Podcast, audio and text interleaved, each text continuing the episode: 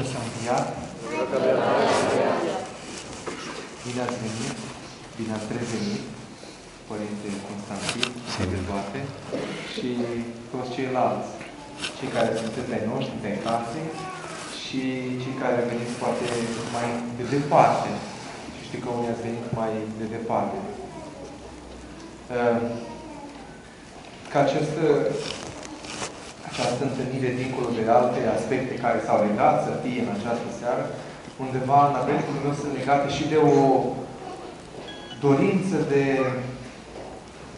a înțelege cum să păstrăm bucuria învierii. Noi românii și mai ales moldovenii suntem campioni așa la sute de metani, la fost, asprime și cum vine Paștele, parcă se sparge și despart foarte multe. Și este un risc foarte mare că, de fapt, bucuria trebuie să fie mai ales în înviere, nu atât în starea noastră de pocăință. Și ăsta este gândul pe care l-am pus dinaintea Părintului Constantin și l-am invitat ca să stea de vorbă cu noi în această seară, să ne spună câteva cuvinte despre învierea lui Hristos, care este mai ales învierea noastră.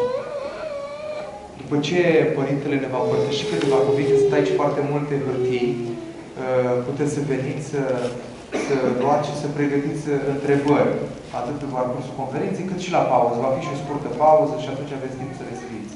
Nu să mai lungesc cuvântul, că și așa am început mai târziu, dar am profitat, am știut că unii veniți mai de departe și am profitat de aceste câteva momente așa, care s-au întins pe jumătate de oră Așadar, Părinte, bine ați revenit la noi Salut. și vă rugăm să ne împărtășiți cuvânt de folos. Doamne, ce emoții mi-a creat-o încă. Credeam că nu mai termin acum. Să rămână. Uh, Hristos a înviat și vă mulțumesc și în numele Părintele Ioan că ați venit, că altfel era, era nefiresc să vorbim. Noi doi vorbim mult între noi și ne era suficient ce conferință ne ținem câteodată. Uh, vă mulțumesc și pentru că Uh, nu-i dați dreptate Părintele Ioan. Adevărul e că poate n-ați bătut metanii în post neapărat, dar bucuria va fost sigur limitată. Pentru că imediat v-ați întors la servici și v-ați conștientizat odată în plus ce greu trebuie să fi fost lui Hristos străin în Ierusalim. Țineți minte că primul nume pe care îl primește Mântuitorul Hristos este lui Bat Obrazul, unul dintre apoi, toți singuri ești mă, străin aici în Ierusalim, pentru că e clar că învierea Mântuitorului Hristos, ca să devină și învierea noastră, trebuie să treacă prin câteva, observ, prin câteva elemente de viață pe care zorii învierii ne aduce la îndemână. Uh, tot postul mare este o pregătire să-L vedem pe Hristos înviind, dar culmea ironiei că jumătate, dacă nu trei sferturi din cei care postesc serios, tocmai noaptea învierii nu se împărtășesc. Adică e ca și cum uh, m-aș duce mâine la meciul Liverpool cu Ciofi și m-aș apuca să fac galerie acolo până ajung la stadion, iar când ajung pe stadion, mă întorc cu spatele la stadion și încep să mă uit cum repară un nene capacul de la canal, cam așa. Adică în ultima săptămână apar ispitele cele mai de preț, nu? Atunci apar ouăle roșii, mielul trebuie alergat până la epuizare, uh, salata de băf neapărat, de fără nu există paște. Fără dintr-o dată atenția noastră este ucisă. La preoți e mai, mai ciudat. După ce că spovedește tot timpul postului, dintr-o dată săptămâna poate domne, atunci îi apucă pe toți. Stresați, nu, nu, e clar că dacă e ultimul Paște, și zici că așa trăim, niște disperați să ajungem la Hristos, fără fermitatea pe care ți-o dăruiește apropierea de Hristos. Fără discreția, fără bucuria de a fi împreună cu Hristos. Și atunci intrăm toți într-un malaxor, așa, contra cronometru, încât la 12 fără un minut ți aminte, băi, nici măcar nu m-am îmbrăcat în hainele de slujire, te duci, te îmbraci, dar tot se mai găsește cineva la 12 și un minut când tu zici, veniți de primiți lumină, păi ia mai spovediți? Imaginea asta e turburătoare pentru că arată o biserică din nefericire care a uitat să se așeze pe evenimente. A uitat să se așeze pe înviere. În fond, pulsul învierii este prezent în fiecare duminică. Tot ce trăim la liturghie, tot ceea ce trăim în taina botezului, că am avut astăzi câteva, tot ce trăim, uite, în, în comuniunea noastră din seara aceasta, ține de înviere. Fără înviere am fi în plus. Închipuiți-vă că Hristos n-ar fi înviat și noi ne întâlneam acum. Bine, eu tot cred că sunt câteva biserici în Anglia care se strâng la liturgia lor ca și cum Hristos n-ar fi înviat. Dar trebuie să înțelegeți bine că pe noi ceea ce ne ține este învierea. Și atunci, cum ar putea să fie viața noastră, viață în Hristos, viață de bucurie, dacă exact bucuria învierii ne-ar lipsi? Biserica nu e un spital de, de autiști. Să mă copii cu autism sau autiști, că sunt chiar de treabă. Dar nu are în ea o, nu e monofazică. Nu ne face să ne uităm numai într-o direcție uitând de celelalte direcții. Și am să vă explic ce mă impresionează pe mine. În noaptea de înviere, la un moment dat, înconjurăm biserica pentru a arăta cum vestim lumii întregi că a înviat Hristos, se face rugăciunea în fața bisericii și apoi arhiereul sau preotul slujitor bate cu crucea de trei ori în, în, în ușa, în poarta bisericii. Unii susțin că gestul n-ar trebui să fie acolo pentru că este luat din slujba Sfințirii Bisericii. Iar eu zic că acolo e locul lui pentru că slujba de Sfințire a Bisericii a luat din gestul ăsta al învierii până la urmă semnul. Sensul acesta, simbolul acesta al lovirii cu crucea în, în ușă. Tâlcuirea o dă un părinte bisericesc din secolul IV care povestește la un dat într-o tâlcuire a Dumnezeieștii liturghii din noaptea de Paște că este schimbarea gărzii la rai. Hristos care învie din morți nu mai este recunoscut nici cum de către îngeri care păzeau raiul. Pentru că Hristosul care vine din iad este un Hristos însulițat în coastă, rănit în palmă, în picioare. Îngerii, nici îngerii nu sunt mai buni decât Luca și Cleopa. Nici lor nu le ard aripile că nu recunosc pe cel care vine. Nu la modul că nu-L recunosc de Dumnezeu, dar au nevoie să restabilească ordinea cerului. Iar în ordinea cerului, cel care vine nu prea seamănă cu ce a plecat. Hristos când a plecat din dreapta Tatălui, pun ghilimele de rigoare că n-a plecat niciodată, n-a părăsit trăimea, dar modul în care l-a intrat în lume nu seamănă cu modul în care iese din lume. Impresionantă imaginea aceasta pentru că întreabă nu, deschide porțile să intre sau ridicați voi pragurile să intre împăratul mării. Bă, dar cine ești tu, bă, de zici că ești împăratul măririi? Cam așa sună, bă, uite-te la tine cum arăți. Domnul răspunde că este Domnul Savao, Domnul puterilor.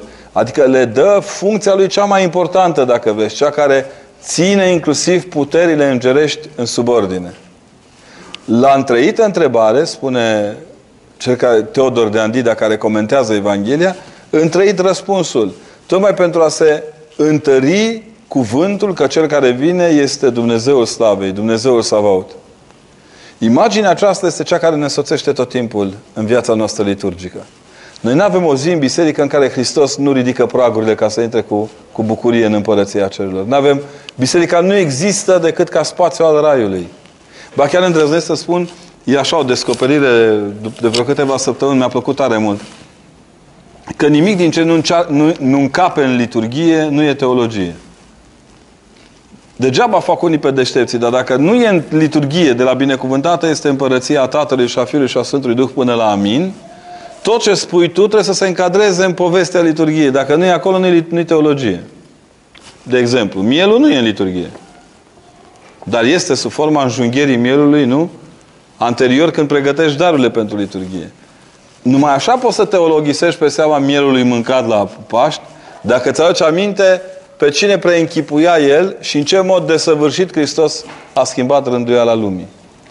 Pentru că biserica nu este constituită ca să recupereze niște mituri. Nu este constituită ca un salon de basme, de băsmiri. Nu suntem la întâlnirea de la Junimea când ne întâlnim în biserică, nu? Să zică creangă câte una pe ulița largă, Eminescu să-și o mai plângă pe Veronica. Nu încap astfel de lucruri în cele ale bisericii. Biserica vine și spune că Hristos a desăvârșit toate așteptările și că oftatul de așteptare a lumii până la Hristos s-a încheiat. Părinții bisericii spun așa de frumos că sute de ani, mii de ani, sute de ani, mii de ani, lumea aștepta să se nască dintr-o fecioară un copil care să mântuie lumea. Vinerea mare, de exemplu, este vinerea în care nu se slujește dumnezească liturghie, ziua liturgică. E oftatul lumii. Deci este ziua în care și biserica se odihnește de atât de mult Dumnezeu cât vede. Oftează că are nevoie să-și repornească motoarele, un fel de restartare a hardului bisericii. Are nevoie de un moment de oprire și de reconfigurare a întregii vieți liturgice. Iar prima liturghie slujită după Vinerea Mare are loc pe fundul iadului. Iadul nu mai există. Acum n-am citat din Papa Francisc, am citat din Sfântul Ioan Gură de Aur. Pentru că Dumnezeu Hristos a dărâmat porțile iadului. E impresionantă imaginea aceasta pe care o creează părinții bisericii când spun că a intrat Creatorul în iad, a dărâmat porțile, nu le-a deschis, că tot ce deschis poate fi închis la loc. Dar el l-a dărâmat, cum ar zice creangă, palancă la pământ, toate, praf și pulbere. Dracu a fugit că a rămas descoperit pe toate fronturile. El e, încă, el e prost și încăpățânat, dar înaintea lui Dumnezeu îi dispar puterile. Hristos i-a strâns pe toți cei din viac morți, inclusiv pe Adam și Eva, în ciuda faptului că papa îi crede mituri, erau acolo. Și liturgia dumnezească, liturghie se săvârșește de fapt în mijlocul iadului golit de draci. Biserica e acest lucru, acest spațiu. Acest spațiu l-a îndumnezeit Hristos așezându-l la îndemână ca biserică. Un iad golit de draci. Când am scris la un moment dat în săptămâna patimilor niște articole, am, ca să fac și eu un spirit patristic, am spus că iadul nu-i pentru oameni. Băi, ce s-ar porni câțiva pe mine acolo. Iadul, acolo erau mitraliorii șef. Citau foarte bine din Vechiul Testament. Și m-a întrebat cineva, părinte, dacă iadul nu pentru oameni, pentru cine e? Pentru oamenii care se încăpățânează să fie draci. Pentru cei care stau cu spatele la Hristos. Pentru cei care sunt chemați la toată plinătatea bisericii, dar trăiesc cu muieți sposmagi din pungă. Pentru cei care, în care Hristos a investit în Dumnezeire, iar ei arată lui Hristos părăsire. Ori învierea Mântuitorului Hristos ne pune în altă ordine. Țineți minte cum începe povestea învierii Mântuitorului Hristos? Că e clar că la 12 noaptea noi nu știm de noi. Noi mergem la biserică, închipuiți-vă că la 12 noaptea Părintele în loc să vină să zică veniți de primiți lumină, face bine, beznă total în biserică. Hello, bine ați venit, o zi bună vă dorim, ciao, nu? Saluturile lumii moderne.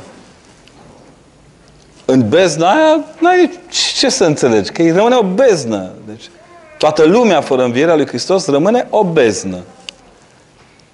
Gândiți-vă la femeile mironosițe. Mai erau femei. Deci, în primul rând, nu erau foarte curajoase prin structura lor nativă, dar Harul lui Dumnezeu le întărea să fie. Rămân de deprivind de departe tot ce se întâmplă pe Golgota.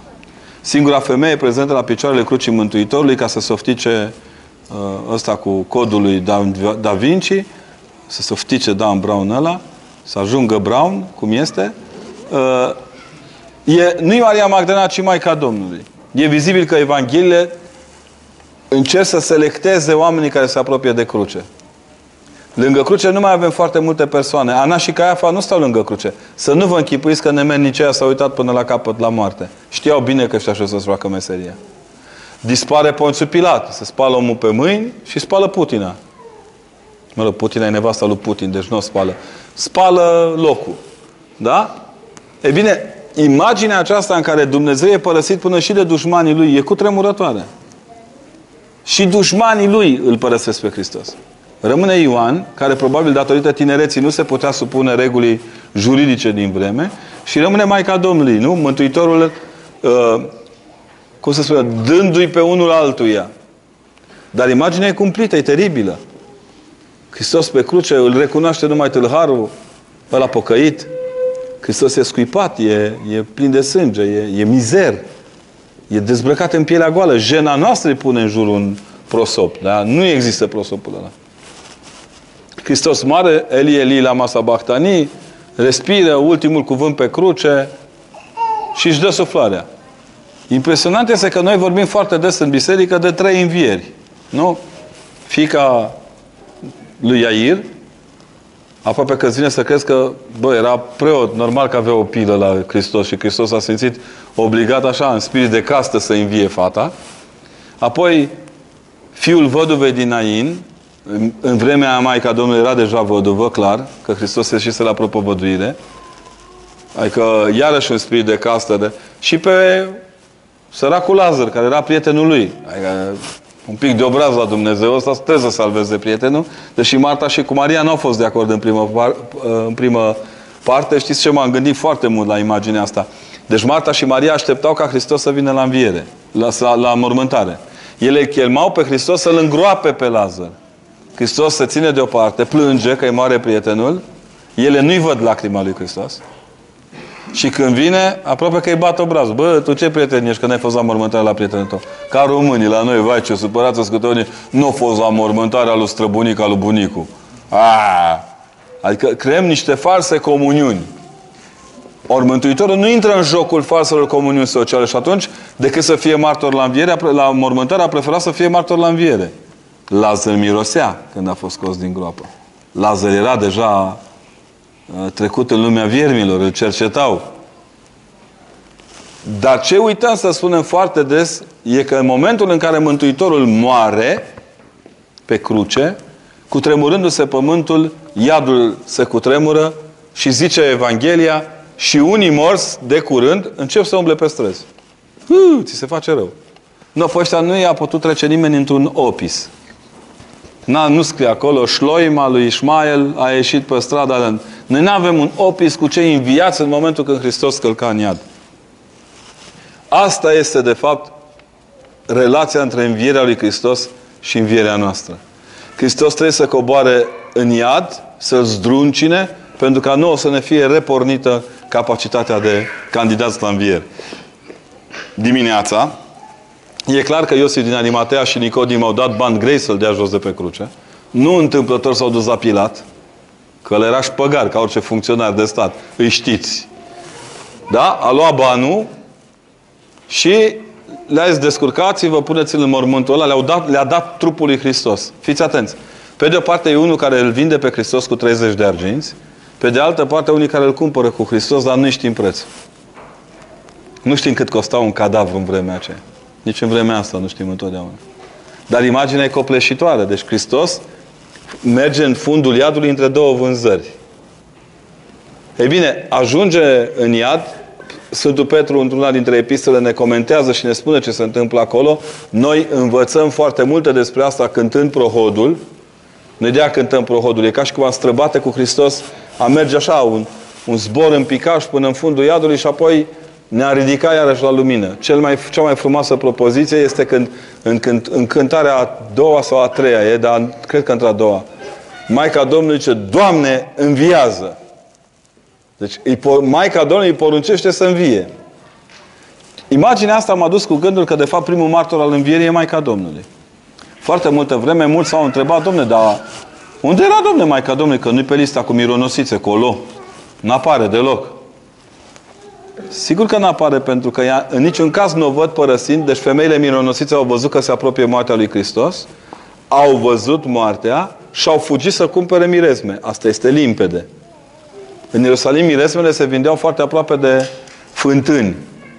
Că te spălai și te dai cu miresme. Prima fântână, cea mai apropiată, este fântâna de la Vitezda. Interesant pentru că este fântâna în jurul căruia Mântuitorul Hristos a copilărit. Foarte aproape de Vitezda stăteau Ioachim și Ana. Hristos mergea vara la bunici. Era un puștan care trecea tot timpul pe la bunici și vedea Vitezda. Probabil că ele de acolo de unde a murit Mântuitorul Hristos, astăzi poți să parcurgi drumul, n-ai nicio problemă să-l parcurgi. Mergi invers pe Via Crucis și ajungi la Vitezda, care este foarte aproape de locul unde a fost flagelat Hristos, de locul în care a fost judecat Hristos, de locul în care a făcut pușcărie Mântuitorul. Că a făcut o zi de penitenciar roman. Dar gândiți-vă la imaginea asta. Pleacă femeile după miresme, Iosif din Arimatea, Nicodim, merg cu el, îl pun într-un mormânt nou, trântesc piatra și fug să-și îndeplinească ritualul din vinerea aceea, că urma ziua Paștilor. Nu mai puteau să aștepte să vină peste, peste ei întunericul. Și ce mai interesant este că nu mai avem amintire de altcineva ca și cum Mântuitorul ar fi rămas în fața unui mormânt acoperit, dar el extrem de singur. Oricum și-a trăit moartea asta în mod cer și a trăit moartea extrem de singur. Cu cruce pe Hristos nu moare nimeni. Cu noi, la sfârșit, nu moare nimeni. Noi ne murim moartea noastră. Hristos nu moare moartea Lui. El moare tot moartea noastră. Și atunci teologii se întrebau unde e Maica Domnului. De ce n-a urcat Maica Domnului dis de dimineață cu femeile mironosițe aducând mirezme? Răspunsul e simplu. Pentru că Maica Domnului n-a părăsit niciodată locul unde a murit Hristos. A rămas ca o mamă care știa toate etapele acestea pe care noi le citim astăzi în Evanghelie, Maica Domnului le-a primit în inima ei. Ea de la început a știut că cel ce se naște în ea este rod al Duhului Sfânt. De la început Arhanghelul Mihail, eh, Gavril sau Mihail Gavril, cred că, i-a, i-a explicat despre ce e vorba. Tot timpul, tot timpul a fost updatată toată informația de care avea nevoie să înțeleagă că Hristosul ei, că Fiul ei e Hristos. Ori conform graficului, Hristos trebuia să învie a treia zi din morți. Ea de nu părăsește locul, pentru că așteaptă. M-am gândit multă vreme și ne-am spus și ieri la Arad oamenilor, le-am zis, gândiți-vă, cea mai frumoasă icoană a învierii se află, dacă vrem, pe retina Maicii Domnului. Dacă te uiți la Maica Domnului, înțelegi, e cea mai frumoasă icoană a învierii. Învierea o, fie, o face să fie mitir teu, născătoare de Dumnezeu. Învierea Mântuitorului. Altfel era o femeie oarecare virtuoasă din poporul Israel. Impresionantă e Maria Magdalena, care pleacă Magdalena spre mormânt și se întoarce Marie. Țineți minte că în zori ea merge acolo, e o fântână, după tradiție până astăzi, biseric, locul întâlnirii între Mântuitorul Hristos și Maria Magdalena e o fântână. Pentru că cimitirul era o grădină în care au, au făcut un mormânt nou. La fântâna aceea se întâlnesc și îl socotește pe Hristos ca fiind grădinarul. Doamne, dacă știu unde l-au pus, zim și mă voi duce. Imaginea este reală. Ea îl salută pe grădinar, dar de fapt se întâlnise cu grădina. Pentru că Hristos este raiul. Toate, toate aceste imagini trebuie luate cu noi în, ziua de, în viața de zi cu zi. De a ne pierdem cumpătul, de a ne supărăm, de a ne întristăm. Că nu avem în minte toată imaginea aceasta unei învieri construite bucată cu bucată. Noi credem că învierea Mântuitorului Hristos a fost o chestie rapid, de chelner. Hristos nu e chelnerul nostru. Toată această înviere a Mântuitorului a avut nevoie să fie developată de toți cei din jur. Fiecare i s-a arătat după posibilități. Fiecare i-a dăruit într-un fel sau altul posibilitatea de a, de a se așeza cum vrea El în lumina învierii lui Hristos. Pe nimeni n-a forțat. Sunt pasionante femeile mironosițe care aleargă, nu țin cont de gașca de la templu, de miliția templului, de poliția romană, de, de nimeni, de nimic. Erau niște șpăgari până la urmă. Luaseră deja mite ca să zică la vremea zilei că au furat ăștia corpul și uite ce au făcut apostoli. Dar imaginea este plenară pentru că femeile acestea își depășesc statura de femeie. Învierea lui Hristos tot timpul te obligă să-ți depășești statura. E un dar al lui Dumnezeu de a te prelungi, de a-ți dărui altă, altă optică asupra, chiar asupra ta ca om. Noi nu suntem aceeași sâmbătă seara când mergem la liturghie cu aceiași oameni care duminică dimineață plecăm de la liturghie. Așa e și în timpul săptămânii. Noi venim cumva la liturghia de duminică. La biserică venim cumva cu o stare oarecare, cu griji, fără griji, că sunt și fericiți fără griji, zâmbesc tot timpul. Da, venim cu turburările noastre, cu toată amplitudinea vieții pe care o trăim. Intrăm în liturghie, eu când iau pe câte unul, vai, părinte, eu am venit la liturghie să mă liniștesc. Bă, dar ce e aici, bă? Sediu de distracție, ci bodegă, să bem câte o țuiculiță, să ne liniștim. Liturghia e făcută să te neliniștească asupra lucrurilor neliniștitoare. Să nu te lasă să pleci până nu găsești soluție. Asta e construcția liturgiei. Noi nu suntem într-un spațiu al divertismentului. Hello? Acum zâmbim toți, rândul 1 zâmbește, la rândul 2, așa, bă. Nu există așa ceva în liturghie. Dar în mod vizibil, noi nu ne întoarcem de la liturghie cum venim. Faceți-vă propria, propriul examen. Nu zic de noi de preoți, că noi, ca întotdeauna, măgarii care îl poartă pe Hristos, se întorc înapoi tot măgari. Dar ceilalți au șansa, aveți șansa dumneavoastră care se cheamă înviere. Fiecare liturghie este un exercițiu de moarte și înviere. Tot ce vedeți la liturghie, nu? Venirea cu darurile, așezarea, tot ce auziți în liturghie nu e decât ecoul învierii. Atunci, în ce mod raportăm învierea lui Hristos la învierea noastră? În mod ultimativ.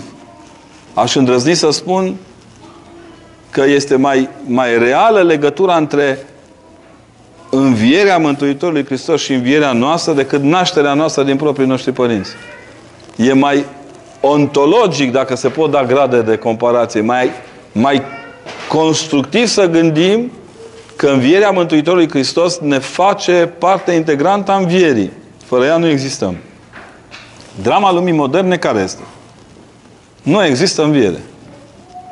Există oameni de știință, există genetică, există cercetări polifuncționale, intradisciplinare, metadisciplinare, Aici nu mai spun că i-au zis vorbind câte în, le, în, câte în stele și în lună. Dar nu înviere. Există un, un uh, specialist care el însuși a vorbit despre învierea morților și a fost tratat cu flit. Îl cheamă Pavel. Sfântul Pavel. În Areopac totul a fost ascultat până când a, el a început să le vorbească despre nașterea, de, despre învierea morților. Și el a zis, despre asta altă dată. Lumea tot timpul a fost refractară la această imagine a învierii. Am spus într-un interviu la TVR1, am zis, dacă noi am vestit un Hristos tocăniță, care face tocăniță, Hristos Master Chef. Gândiți-vă, iubiți credincioși, Domnul Iisus Hristos vă învață asta să faceți o, o tocană de miel. Luați și scrieți. Doamne, toți nebunii s-ar strânge în jurul tău. Dacă ai face din Hristos jucător de fotbal. Da? Toți nebunii l-ar plăti să joace fotbal. Doamne, tocmai pentru că învie, Hristos le taie maioneza. Îi face praf. Nu știu de unde să-l apuce. Nu, nu se încadrează nimic. Hristos ăsta nu e un Dumnezeu normal. Un Dumnezeu normal se supune cerințelor noastre. Uh, execută la timp rugăciunea și noi avem tendința asta. Doamne, un serviciu, dacă se poate. Mi-ai dat, mulțumesc, dar mi-ai putea unul, o jumătate de... Ori imaginea aceasta s-a transferat și spre noi, dar noi n-am uitat, sper eu, nădăjduiesc. Noi nu avem cum uita că a înviat Hristos, pentru că toată memoria noastră este construită pe, pe înviere. De ce este iarăși important să înțelegeți lucrurile? Pentru că în momentul când ne dispare nădejdea, nu crește dragostea. Un om care deznădăjduiește nu mai iubește nimic. Ați văzut că toată lumea intră o mare depresie. Și-au prins degețelul la ușa culturii și ei sunt în depresie. Au venit în Anglia crezând că aici câinii nu doar că au covrigi în coadă, ci au fabrică de covrigi la îndemână. Depresie. Uh, s-au dat jos din avion și nu au așteptat cu covor roșu. Vai! Dar cum? Că au 3-4 diplome. Au primit diplomă că au făcut pipi pe o liță, la grădiniță, că au scris primele litere mai repede decât, mai târziu decât aia care scriau. Deci, noi ne diplomatizăm și ne hârtizăm toată istoria noastră, iar aici nu avem covoare roșii, doamne. În România e de mibide. Nu trebuie să cobori din avion în România să te șocheze lipsa covoarelor roșii. Mai ales că ele sunt puse tocmai sub picioarele tâmpiților. Tâmpiților. De cele mai multe ori oameni care își uită învierea. Cine uită învierea are nevoie de onorurile societății. Cine trăiește cu învierea lui Hristos, conștientizând-o și trăind-o, nu are nevoie decât ca Hristos să-L recunoască. Să recunoască ca fiind al Lui. Bine, slugă bună și credincioasă. Atât, e suficient. Ori toată cultura lumii moderne este o cultură construită împotriva întrupării Mântuitorului Hristos, deci împotriva învierii Mântuitorului Hristos.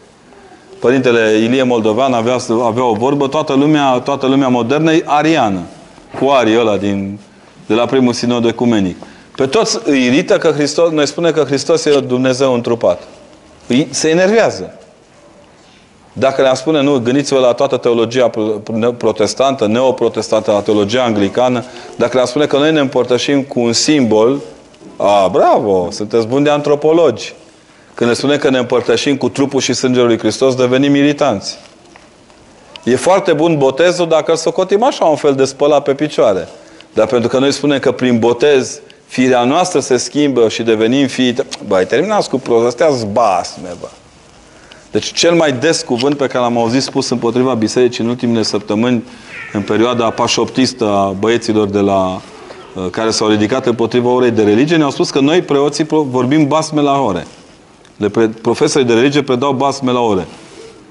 Și eu m-am întrebat bine la profesorii de română de ce își câștigă pâinea, că nu înțeleg. Ca să nu mai spun cei de chimie, fizică, bio... că noi vorbim la chimie despre uh, știu eu ce azotat, uh, cristalizat, dar copiii nu-l văd decât dacă termină anul 5 de facultate, că abia atunci îi lasă onor chimia să pună mâna pe ceva. Avem laboratoare minunat dotate, fără nicio substanță. Avem cele mai moderne exicatoare și cele mai bune uh, creuzete, dacă, dar n-ai, nu, nu-i lasă nimeni să mojareze. Nu, nu, fără îndoială că nu este un baz tot ce învățăm la fizică. Dar niciunul dintre noi nu putem să spunem că pe bune ne-a ieșit 9,81 metri pe secundă la pătrat. N-am măsurat-o să fim siguri pe ea. Deci acolo ni se cere la fel de multă credință în ce afirmă un om de știință, pentru că argumentele nu ne sunt prezentate întotdeauna, la, oricum n-am putea cuprinde toate argumentele. Deci băzmuirile sunt identice. Ceea ce este mai important la unii este dovada că. Ori Hristos este dovada că. Învierea lui Hristos nu este o opinie, este un argument. Tocmai învierea lui face ca toate celelalte lucruri din jur să fie opinii. Nu în ultimul rând, vreau să înțelegeți bine că inclusiv ideea asta de a ne controla tot timpul la analize, de a alerga tot timpul ca să rămânem slabi și nemuritori, o să ajungem o, o civilizație de alergători în Pampers. Știți, cam așa, o să fim la 100 de ani alergând în Pampers prin parcurile din Londra, Paris, București, ca să arătăm cum am biruit moartea. Moartea nu se biruiește alergând de ea, ci alergând în întâmpinarea ei. Femeile mironosiți au biruit conceptul de moarte și frica de moarte alergând spre moarte, nu de moarte. Hristos a ucis moartea pentru că s-a întâlnit cu ea, nu pentru că a ocolit-o. Ceilalți profeți încercau să o ocolească. Aduceți-vă aminte de Iona. Supărat foc ăla, sub sindromul Iona. Profeții ăștia de la Antena 3. Apocalipsa! Murim! Gata! 14 decembrie 2014! N-a fost, nu nimic. Ce n-au înțeles oamenii ăștia e că Hristos, Dumnezeul nostru, nu vrea, nu vrea să aibă dreptate când vrea să ne pierdă, ci vrea să ne pocăim. Că semnalele care ni le dă sunt semnale de pentru pocăința noastră. El nu ține să aibă dreptate, el vrea să rămână adevărul. În, în țară nu începe ziua fără un cutremur. 3,4 pe Richter, 2,8, copiii la care... Nu te poți duce la servici dacă n-a avut, dacă n-a avut lucru tremur că te întreb, bă, da, nu fi mai încolo unul. Și dacă o fi ce? Putem face. Apoi, bine, nu vorbim de alte cutremure de astea mici cu beciuri domnești și cu altele, că acolo deja uh, încă e mic cu tremurul. Se așteaptă mișcări mai masive de populație înspre zonele defavorizate ale penitenciarelor. Dar toată, toată imaginea aceasta este una falsă. Să sunt false apocalipse. Iona supărat, de asta se cheamă sindromul Iona. Iona supărat pe Dumnezeu că n-a pierit Ninivele. Pe cum, Doamne? Eu m-am să Ninivele, am zis că sunt păcătoși, că îi trăznești, că îi faci muci și matale mă scos de profet mincinos acum? Domnul, ca să-l tempereze, la doarme în pustie, îi pune un curcubete să-i țină umbră, asta bucuros că îl mângâie curcubătul, și Domnul usucă curcubetele. Și ăsta supărat. Aveam și eu o bucurie, curcubetele meu. Ăsta plângea după un vrej și credea că Dumnezeu nu plânge după o cetate. Dar asta e drama lumii întregi. Nu? Plânge după 12 cadavre pe Sena, dar uităm de 40.000 de cadavre în Siria. Smiorcăim după nu știu ce laureat al premiului Nobel, cu tot respectul pentru Günther Gauss, că mi-a plăcut mult. Günther Grass, cel cu Toba de Tinichia, chiar mi-a plăcut. Îl plângeau ziarele, domnule, de parcă era de al nostru, auzi? O fi el sas, dar nu de al nostru. În schimb, uităm de morții din Kenya. Dumnezeu nu-i smiorcăit ca noi. Asta îl face pe Dumnezeu puternic. El nu se smiorcăie ca noi. El plânge ca Dumnezeu. Iar Dumnezeu plânge să nu-l vadă nimeni. Refuză să participe la înmormântările noastre. Este cel mai bun dintre toți oaspeții de la învierile noastre. Ori taina asta trebuie să străbată cu noi toată viața noastră. E lucrul cel mai greu la care se supune un creștin. Cel mai greu astăzi în creștinism este să crezi că Hristos a înviat în ciuda tuturor aparențelor. Când zici Hristos a înviat, adevărat a înviat, Doamne, în ciuda faptului că tot ce e în jur pare că pierde. În, în aceasta stă, de fapt, capacitatea de a muta dinspre Hristos spre noi darul cel mare al învierii. Nu e lucru ușor. Dacă era lucru ușor, nu ne-l dădea Hristos de făcut. Nici nu ni l-a dat nouă, l-a făcut El. Noi doar trebuie să admitem că e corect. Dar e vizibil că fără această calitate a omului de a candida, de a se, de a se îmbiba în înviere și de a merge astfel mai departe, totul e pierdut. Eram la Paris acum câteva săptămâni la un congres și ne-am urcat în metrou. Și după momentul Charlie Hebdo, un moment de maximă iubire interconfesională și de, de cultură uman, umană laică, deci poate că a fost cea mai interesantă expresie, vârful expresiei culturii laice franceze.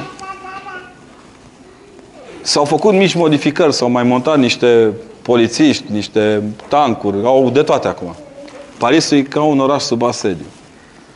Când am urcat în, în, în metro cu părintele cu care eram, ne-au văzut că eram în reverendă, foarte destinși, au remarcat crucea. Proștii ăștia cu cruce nu-i înjură, nu-i omoară, pot să zică despre noi orice, e cam așa. Și ne-am așezat, tot a plecat tramvaiul ăsta, metrou, erau foarte senini așa până când la 30 de secunde s-a tăiat curentul în metrou. Un zgomot de la tare. După două secunde s-a făcut lumină, dar fețele nu mai erau aceleași. Fără învierea lui Hristos, poți să maschezi că ești un bun creștin. Un umanist desăvârșit. Că, căruia sunt mai dragi mai mulțele decât oamenii, da? Dar nu poți să trăiești. N-ai, n-ai motive să trăiești. N-ai cum să-ți descoperi modalitatea prin care să învingi moartea care roade toxic la rădăcina vieții tale.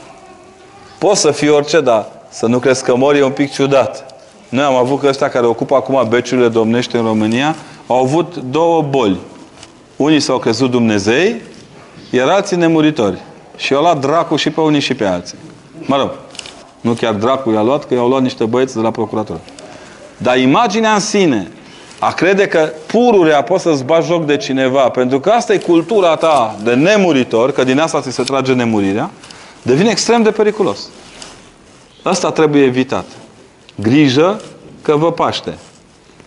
În multe rânduri, când ați văzut primul salariu pe card și a făcut transferul în bar românești, a zis, l-am prins de gambă pe Hristos. Grijă mare, pe Dumnezeu nu-l prins de picior. Ori te lași prins de el, ori nu-l prins niciodată. Cu Mântuitorul nu-i de joacă pe tema asta. Cunosc oameni care au construit imperii, care au rezistat la furtuni economice de marcă. Dar când l-au pierdut pe Dumnezeu, n-a mai avut nimic. E ca și cum ți-ai pierde, te pierde tu pe tine însuți într-un divorț împotriva ta. Nu poți să trăiești fără exercițiul acesta al învierii. Aduceți-vă aminte dimineața, seara când vă culcați și dimineața când vă treziți. E cel mai simplu stick de memorie pentru înviere. Sau aduceți-vă aminte după o noapte în care ați fost la servici epuizați și n-ați vrut nici să mâncați, nici să beți, ci doar să puneți corul în pernă. Un somn liniștitor care la trezire v-a adus altă bucurie de viață și v-ați dus și ați mâncat și ați băut, că v-a fost foame. Imaginea aceasta simplă lăsați-o să lucreze în dumneavoastră. Nu-L complicați pe Dumnezeu, că nu e de complicat. Hristos e simplu. Vine, te vede, te îndrăgește și te ia cu El. Dar tu trebuie să ai tăria asta de a recunoaște că El, în calitate de Dumnezeu, știe mai bine decât tine lucrurile care ți se potrivesc. Exact cum într-un spital, am avut noi o discuție la Sibiu, au fost, am invitat mai multe mămici. Nu eu. Eu am fost acolo, vă dați seama. Pe scenă era așa, medic, ginecolog, medic, ginecolog, medic, pediatru, psiholog, medic, ginecolog, medic, ginecolog, popă, dulă, lângă popă. Și una dintre mămicile de acolo, discutând despre vaccinuri, că asta e noua teologie, vaccinul, uh, codul de bare și 666. O teologie profundă, doamne. Fără ea nu există în Dumnezeire. Și la un moment dat, toată nebunia aia de acolo, simpatică de altfel, o mamă zice, eu vreau să fiu informată cu privire la... Și asta a te informa cu privire la vaccin, nu înseamnă a da cu ce search pe Google. Înseamnă șase ani de medicină, cu patru ani de specializare, cu încă doi ani de le... După vreo 12-16 ani poți să zici că ești bine informat pe vaccin. Faptul că tu ai citit invers, un articol invers decât ăla scris de aia care îl vând, asta nu înseamnă că au dreptate vreunul sau altul. Oricum noi suntem victimele celui mai periculos frate al nostru, care este Big Pharma, nu? Care ne vinde totul împotriva noastră. E bine, imaginea asta trebuie să aveți și despre Hristos. Hristos nu poate fi googleizat. Hristos trebuie trăit așa cum ți se oferă. Ca o persoană vie, extrem de vie, cea mai vie, pentru că este atât de vie tocmai pentru că a trecut prin moarte. Dacă n-ar fi trecut prin moarte Hristos, nimic din ceea ce este biserica și din ceea ce suntem noi n-ar avea niciun fel de sens, n-ar avea niciun fel de valoare și de încărcătură. Gândiți-vă bine că valorați cât a dăruit Dumnezeu ca înviere fiecărui suflet. Restul sunt povești și contracte sociale. Dar Hristos ne vrea pe toți înviați. Încăpățânat Dumnezeu. Încăpățânat. Nici nu are nevoie de noi morți. Ce să facă cu noi morți? Unde să ne pună pe toți? Raiul e pentru oameni vii. În rai nu intră morții. Nu, cred că, sper că nu vă închipuiți niciunul uh, raiul ca parlament. Uh, pardon, ca... Ce, că doar în parlament nu sunt morți toți. Uh, ca un cimitir cu sicriele în afară, nu? Știți că o să face mai nou prezența în Parlament, nu? Cu tare. DNA, cu tare, arestat, cu tare, la anchetă, cu tare, ANAF, cu tare, ani, cu tare, încă nevinovat. Hristos nu așa ne vrea. Cine vrea real vii, pentru că în rai nu intră decât oamenii vii. Și în iad tot oameni vii. Dar fiecare cu încăpățânarea lui. E incredibil cum forțăm ușa iadului. E închisă, e zăvorâtă, e dărâmată, e zidită. Dacă... No, pe acolo vrem noi. De ce să zic Doamne ajută decât să zic o drăcuială și o înjurătură, nu? De ce să fac un bine mic când pot să fac un rău la fel de mic care duce la un rău foarte mare? Adică, de ce să mă aliez cu Dumnezeu care e lumină când uite câtă beznă mi oferă dracul și ce băiat bun e el așa, cum mă sprijină el în, în tot și în toate. Ori regula de bază a învierii nu e doar să admitem că Hristos a înviat, ci că noi înșine suntem candidați la învierea Lui. Și că facem atât cât ne îngăduie El, plus mila Lui, ca să putem să mergem mai departe, să fim ocupanții Raiului. Bine. Asta a fost doar pretextul poveștii noastre din seara asta.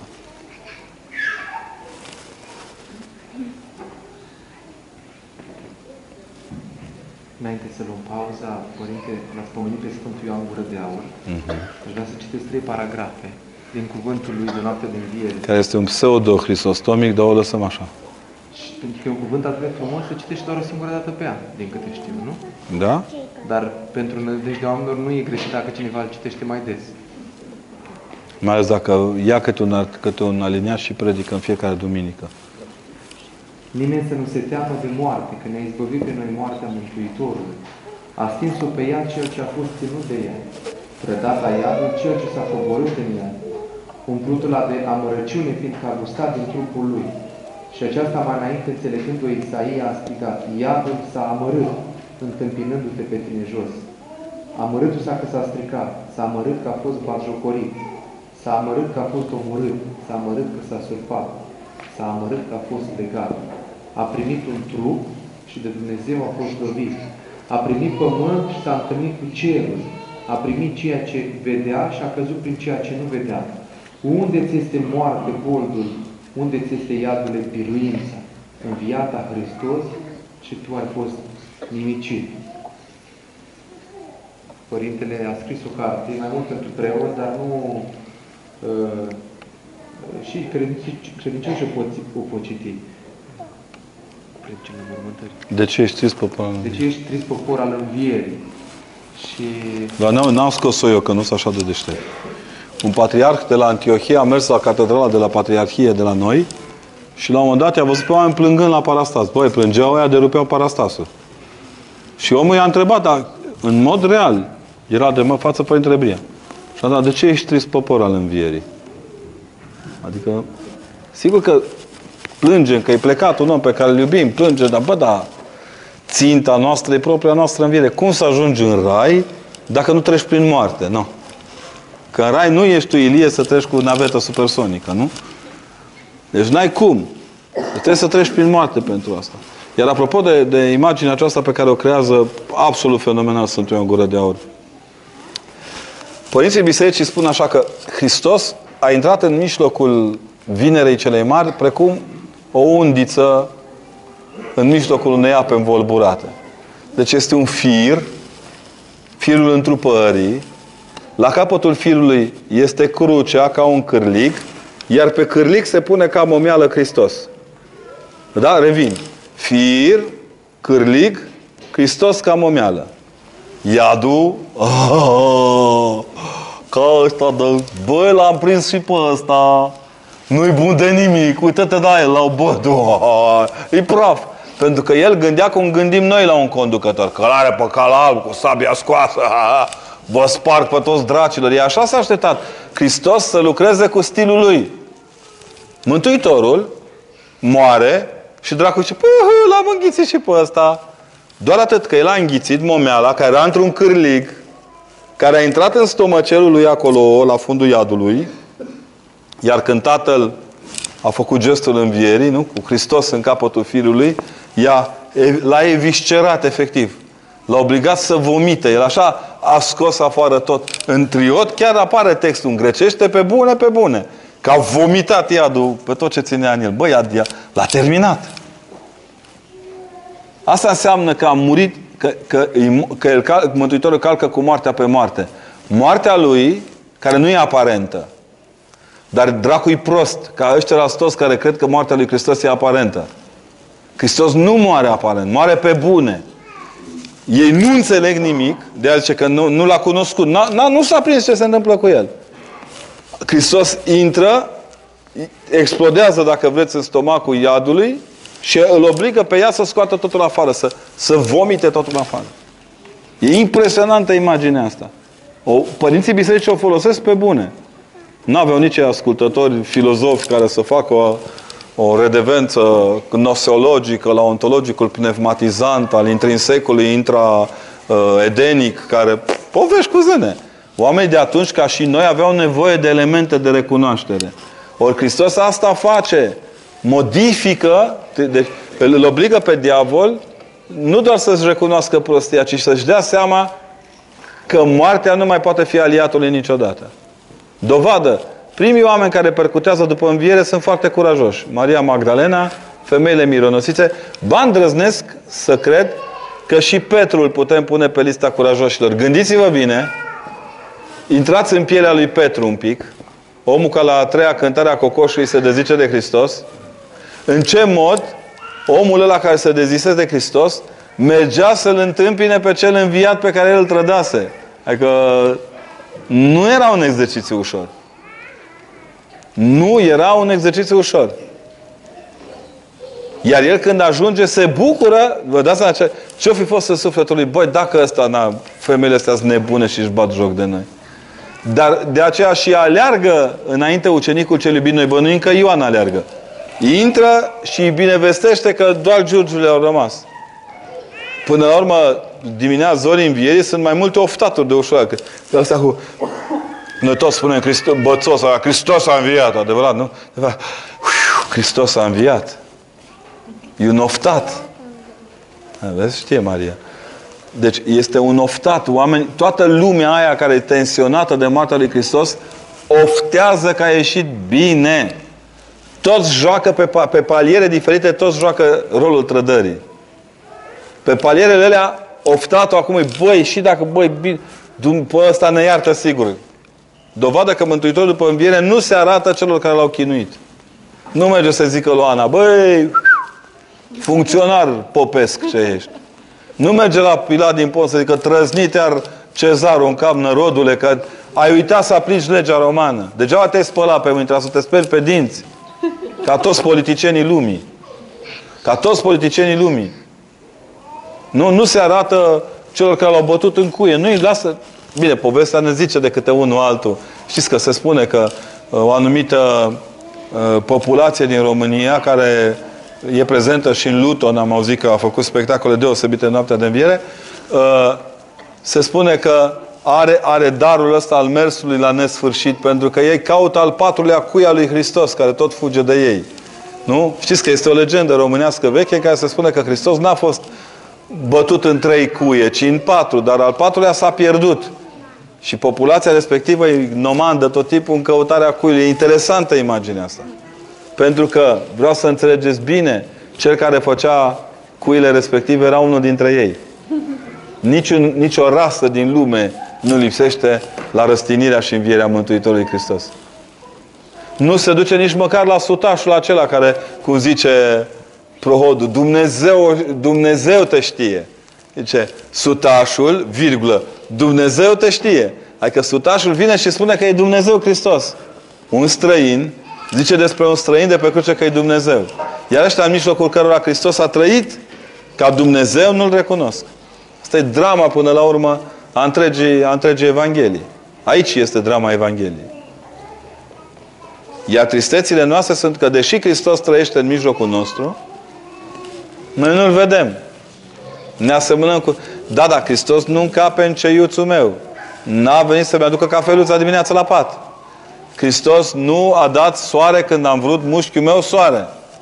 În Christ... Nu contează că toți vecinii mei sunt hipertensivi și soarele i-ar omorâ. Eu trebuie să am soare.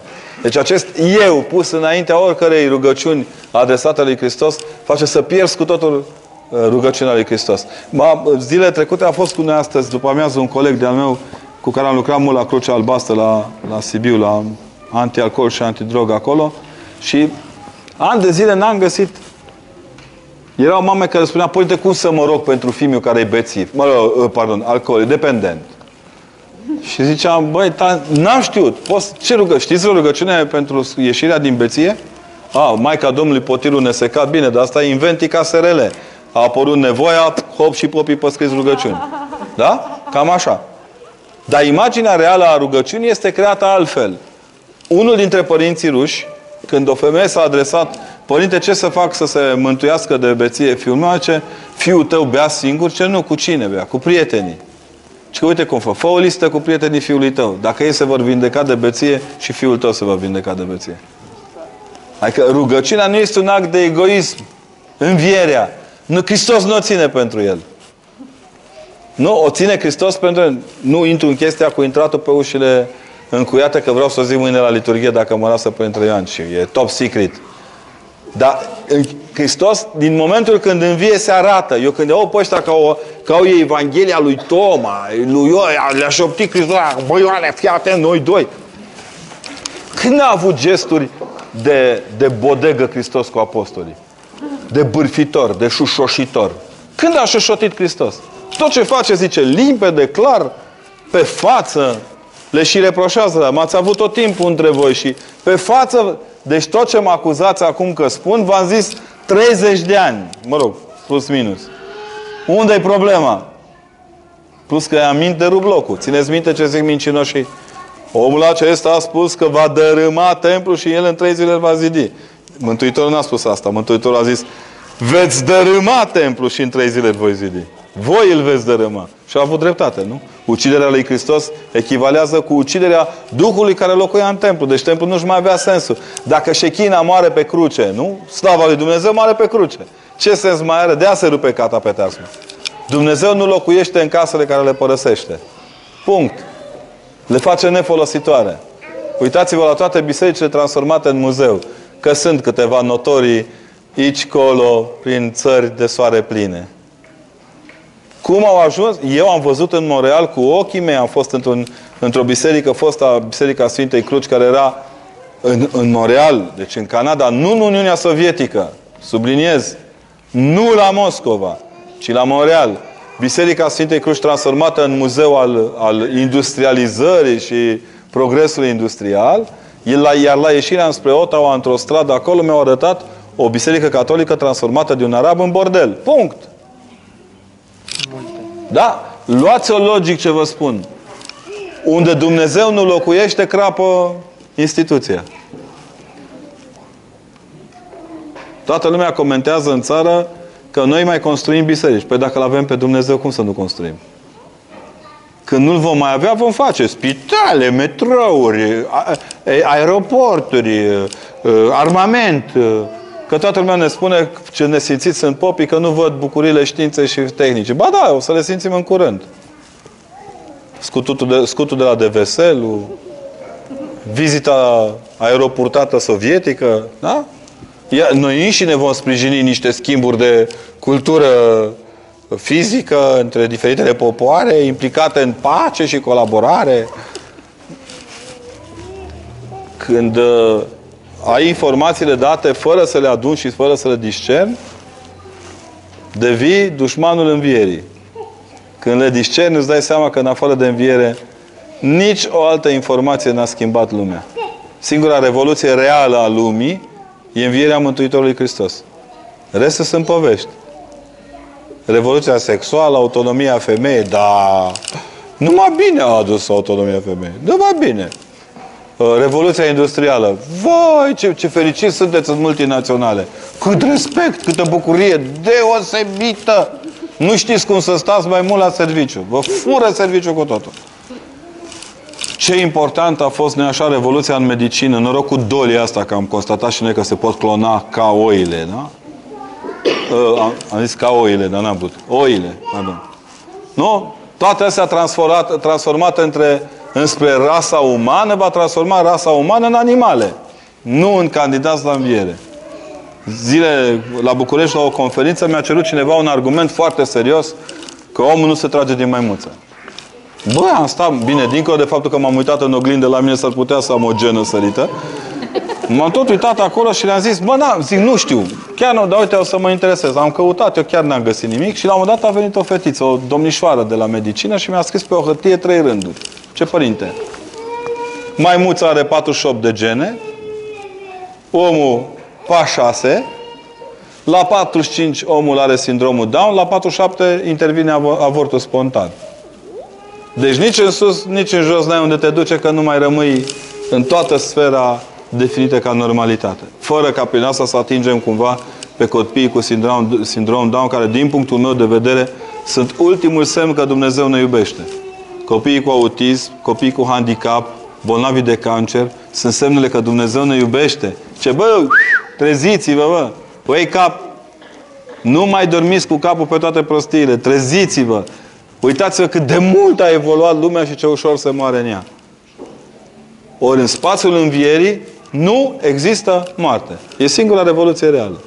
E ca în, ca în, e ca în spațiul căsătoriei, nu? în care cea mai frumoasă declarație de dragoste pentru soț, între soț și soție, rămâne tu n-ai să mori niciodată.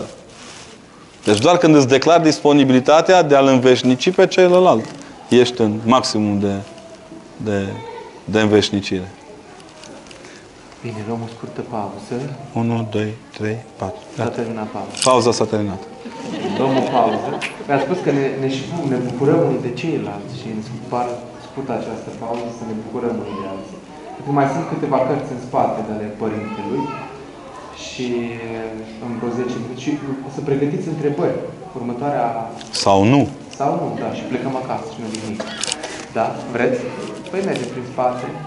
Ieșim așa să... Da, prin ușile încuiate se poate. Și dacă vreți să pregătiți întrebări, mulțumim părinte și ne vedem în 10-15 minute.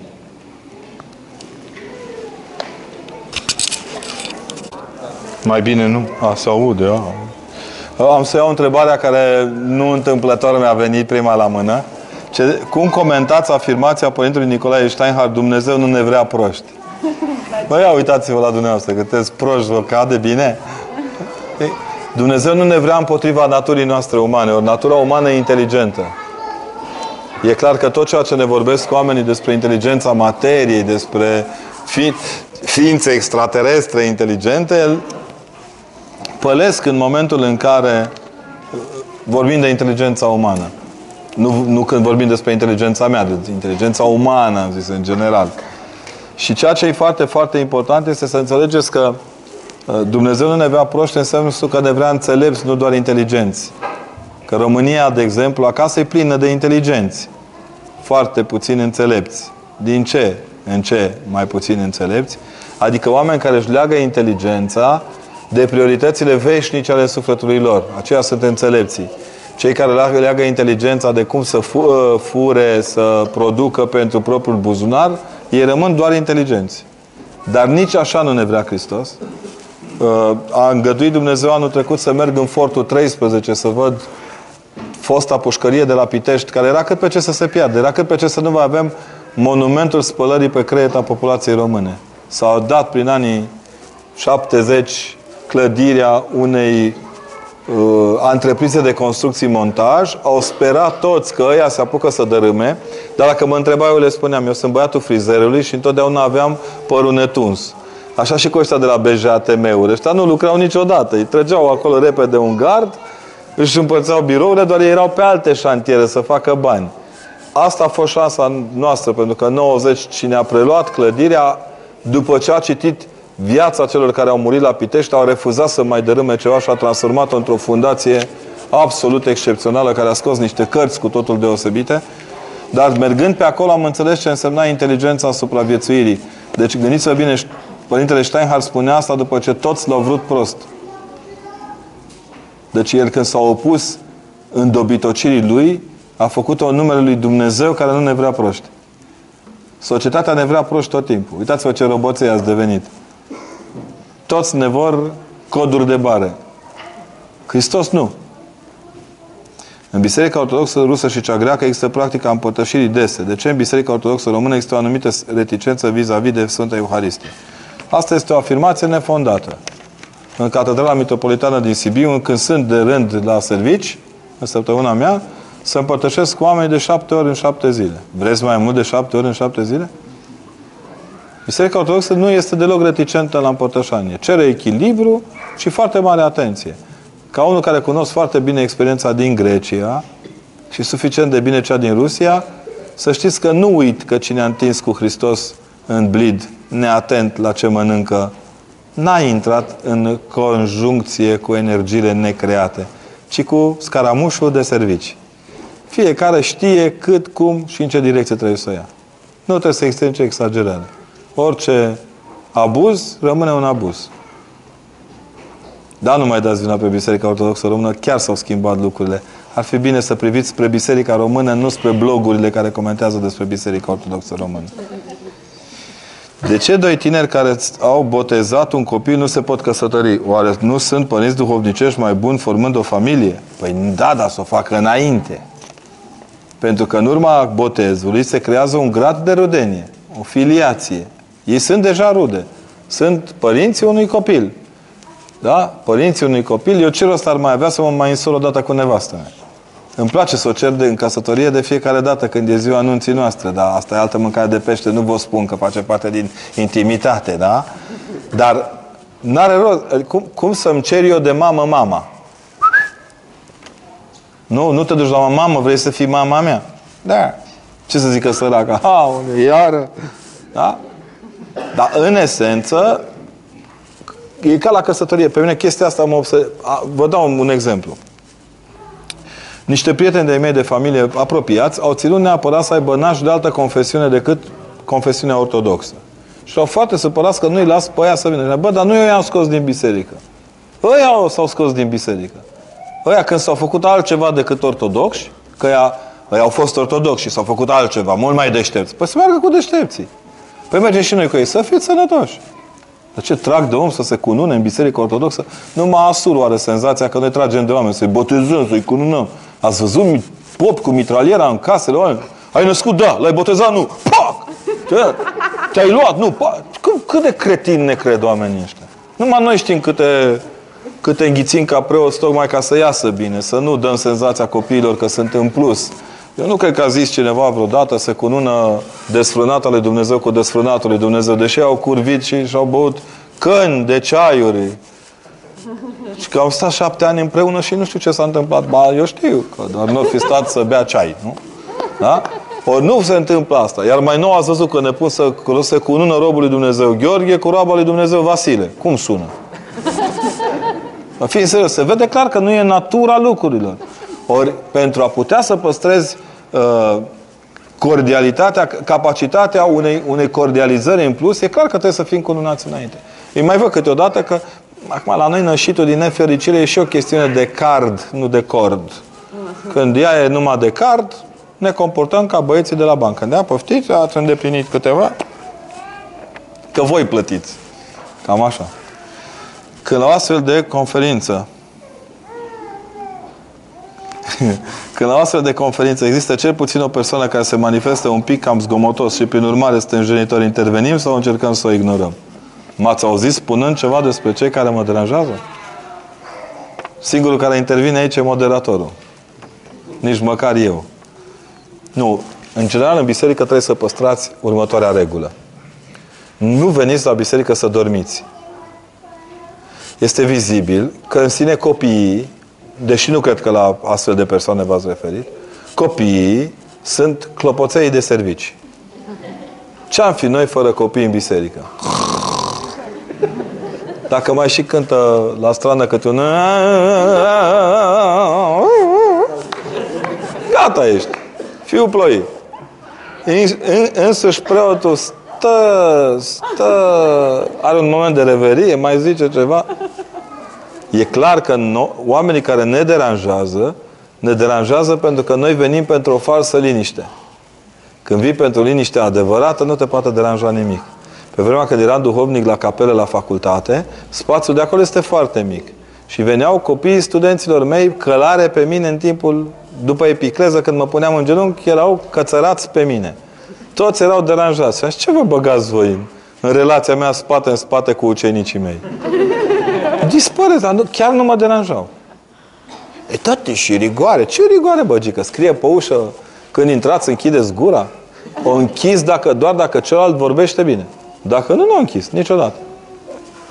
Ce să faci când te simți foarte dezamăgit sentimental și fără un sens al vieții, al întemeierii unei familii? Mai stați pe loc. Părinții bisericii spun că atunci când te prinzi că n-ai încotro să te duci, ori trebuie să-ți aduci aminte de unde vii, asta este un proverb ganez, fie stai pe loc. Stai pe loc, nu te miști. Cea mai bună soluție e să nu-ți faci planuri. Nu care e definiția prostului, nu? Înțepenit în stare de proiect. Mâine, de mâine, mă, ce fac de mâine, ce proiecte. Uitați, dacă Dumnezeu, dacă ne-ar cântări ăștia bagajele cu, cu proiecte și cu planuri când aterizăm aici, aoleo, cred că am plătit la bagaj extra large, de ne-ar rupe băieții. Dar noi venim cu un car de vise și plecăm acasă cu o oală spartă, cam așa. Noi, noi ne ducem niște oale sparte acasă. Ăsta e adevărul. Suntem ciobiți sufletește. Luați seama să nu vă fie rana mai să nu hiperbolizați rana pe care o aveți. Uh, în uh, epoca modernă, femeia este foarte ușor afectabilă. N-a, n-a surâs când i-am dat cafeaua. Da? Bă, nici omul ăla nu e în tensiune. Adică iubirile nu înseamnă să-l tensionezi pe ăla ca să fii tu satisfăcut. A iubi înseamnă să fii dispus să mor de dragul celuilalt. Na. Na. Asta e dificultatea lucrului. Asta e dificultatea lucrului. Nu, asta ne e greu. Să murim unii pentru alții. Ne e, ne e ușor să ne bârfim unii pe alții, să ne înjurăm unii pe alții, să ne scuipăm unii pe alții. Chiar m-am gândit la uh, să ne scuipăm unii pe alții ca într-un gând să mărturisim. Oalea, ce ar ieși. Cât s-ar, cât s-ar converti la scuipatul public în piața mare, nu? E ușor, e mai ușor să scuip decât să ierți. Deci eu vă rog frumos să vă fiți foarte atenți și să nu vă pierdeți sentimentele pe lucruri de nimic. În viață nu spui uh, că ești fericit fără a fi. Când începi să zici că ești fericit fără să fii fericit, te minți. Iar cine zidește pe minciună e dezamăgit. Am avut odată o, uh, la, la facultatea de la uh, teologie de la București, am vorbit despre tineri între dezamăgiri și amăgiri. Eu nu m-am dezamăgit niciodată cultural sau profesional pentru că nu m-am amăgit niciodată. Ca să scăpați de dezamăgiri, nu vă amăgiți. Toți suntem oameni cu doi ochi, două mâini, mă rog, două picioare, unii chiar patru, uh, dar suntem oameni, avem limite. Nașterea din nou se poate compara cu învierea. Ce să fac ca să-mi văd păcatele mele și să nu o sândesc pe fratele meu? E frumoasă întrebare. Nașterea din nou se referă la recapacitarea motorului nostru sufletesc cu Duh Sfânt. E foarte important să înțelegeți că noi, ca oameni, funcționăm cu Duhul Sfânt. Cum băgați gazolină la câte o mașină, așa funcționează. Noi venim la o pompă mare, care e biserica. Ferească Dumnezeu să aibă muștiucul mai mare decât gaura, știți, cam așa, că nu putem încărca. Dar, în general, venim și preluăm Duhul Sfânt și mergem mai departe. Nașterea din nou înseamnă, de fapt, să te pocăiești ca să începi să te fericești. Să te întristezi ca să poți să te bucuri. Să nu urăști ca să poți să iubești. Să nu judeci ca să poți să scapi de judecata lui Hristos. Toate lucrurile acestea înseamnă revirtualizarea în sensul de virtute. Revirtuzarea, nici nu știu cum să zic, sufletului. Reașezarea în virtute. E simplu. De exemplu, între, între a umbla o noapte într-un avion care e în picaj și două ore jumate într-un avion care zboară normal, e clar că prefer un avion care zboară normal. De ce ne încăpățânăm să stăm în avion în picaj? Asta nimeni nu știe niciodată. Deci lucrurile care ni le propune Hristos sunt extrem de la îndemâna noastră. Sunt foarte simple. Le simțim noi înșine. Ca un bolnav care nu, cât, câte unul care e bolnav de fiere știe clar că usturoiul dă pe spate. Nu se apucă să-și facă în fiecare zi usturoi ca să dovedească că nu are nimic. Ori noi asta facem. Ori nașterea din nou înseamnă să-ți asumi reașezarea în virtute a întregii tale vieți. Iar ca să nu vezi, ca să vezi numai păcatele tale și să nu-i osândești pe ceilalți, nu trebuie să-ți hiperbolizezi păcatele. Țineți minte. Cel mai greu când, în a-ți vedea păcatele este în măsura păcatelor tale. Vă dau un exemplu. Câte unul dintre dumneavoastră, poate că în postul mare, dar asta e așa, virtual, că nu se poate. V-a spus cafea în, v-a spus lapte în cafea. Se, nu cred că s-a întâmplat, dar prin absurd. Sau n-ați reușit să lăsați țigara. Doamne ferește, că nici n-ai cum, dar mă rog. Nu faceți din asta un capăt de lume. Nu faceți din asta un capăt de lume, ci reîncercați să vedeți lucrurile care e măsura lor? Ce arată despre dumneavoastră faptul că nu puteți, să nu, să, nu puteți renunța la țigară? Vă arată un om slab. În ciuda faptului că ne dăm mari, ce puternici, suntem adevărat că suntem foarte fragili și foarte slabi. Vedeți ce puteți face pentru ca slăbiciunea aceasta să nu se îndreapte împotriva dumneavoastră. Zilele acestea am aflat despre un prieten de-al meu care este foarte bolnav într-o fază finală, dar toți suntem în fază finală, de fapt, da? Ne mințim că... Și eu, vai de mine, imediat unul din anturaj, ai văzut dacă a fumat? Și a stai, bă, din gură. Zic să vezi ce ți se ție la câtă carne de frate ai mâncat. O să ai herpeș la judecată pe față. S-a blocat pentru că real nu cred că atunci când om este bolnav trebuie să aducem aminte de păcatele lui ca să-l facem vinde- să-l vindecăm. Cred că trebuie să-i spunem că în ciuda păcatelor sale Dumnezeu îl iubește. Și parte integrantă a milei lui Dumnezeu. Aduceți-vă aminte de mila lui Dumnezeu și nu veți judeca niciodată pe nimeni. Asta e limpede. Uh, refrenul postului mare este miluiește-mă Dumnezeule, miluiește-mă. Nu, dăm, Doamne, privire spre aproapele meu să-l spintec de fiecare dată când greșește. Și să știți că cel mai mult de lucru omul are cu sine însuși. Un unul dintre părinții filocaliei spune ținând cont că rațiunea este întotdeauna dușmanul mântuirii noastre, dacă nu o folosim cum se cade, el spune, din acest motiv, omul este cel mai mare dușman al său. Noi ne dușmănim pe noi când dușmănim oamenii. Ne păcătoșim pe noi când atacăm păcatele celorlalți. Între a constata și a judeca, diferența este următoarea. Constat că cineva mi-a trădat prietenia, dar nu-l condamn la neprietenia mea. Când condamn, înseamnă să-i aplici punitiv o pedeapsă. Am luat la înjurături în săptămânile astea, în blogurile astea de socializare care comentau articolele. Sper bine că mama n-are acasă mail. Serios vă spun. Mi-a crăpat obrazul față de copiii mei. Domne, ajunsesem, în primul, vă dau un exemplu, și că dă-te dracu să-ți plătească comitetul parohial. Eu n-am comitet parohial, că n-am parohie. Nesimțitule, că știu eu cum aveți popii casă, eu n-am casă, n-am mașină, n-am... Eu abia plătesc la stat murind tata, trebuie să împărțim averea. Și cred că mie mi-a rămas râd cu sora mea tot timpul, bara de la balcon, cred că mi-a revenit. Și pentru ea plătesc impozit, dar în rest n-am de ce plăti impozit. Real. Venitul meu este de la universitate, printre altele sunt cadru universitar, nu?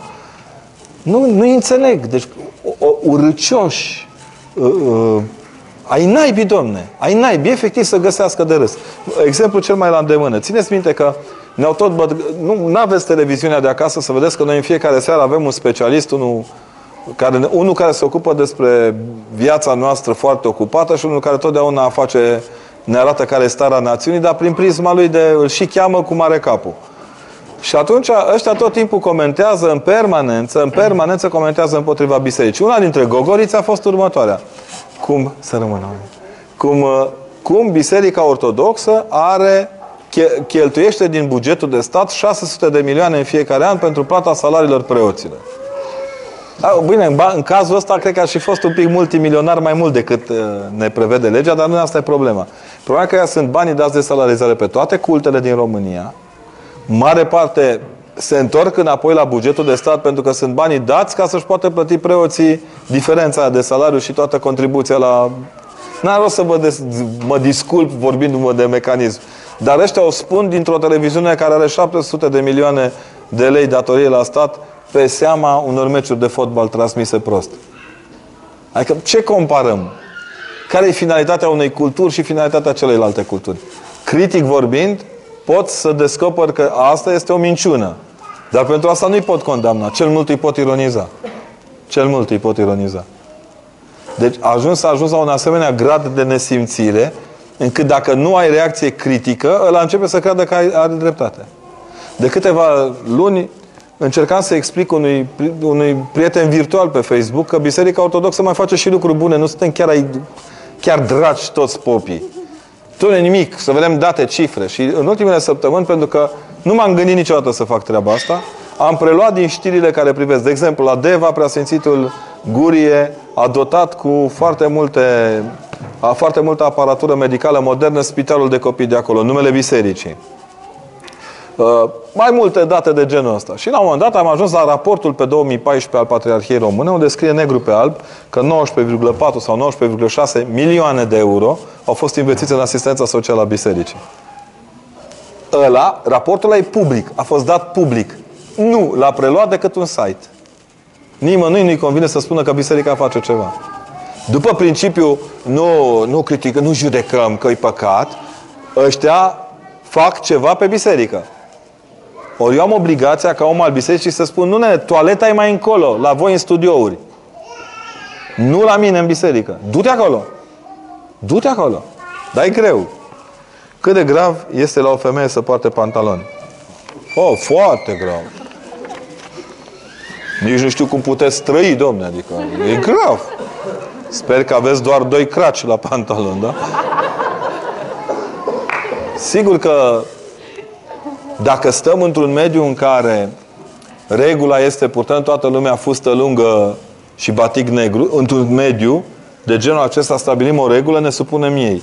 Dar câte vreme Dumneavoastră lucrați, mergeți prin frig, aveți de trăit o viață proprie, nu v-ați luat în plus o exigență monahală, ținuta vă este pe măsura voinței dumneavoastră de mântuire. Punct.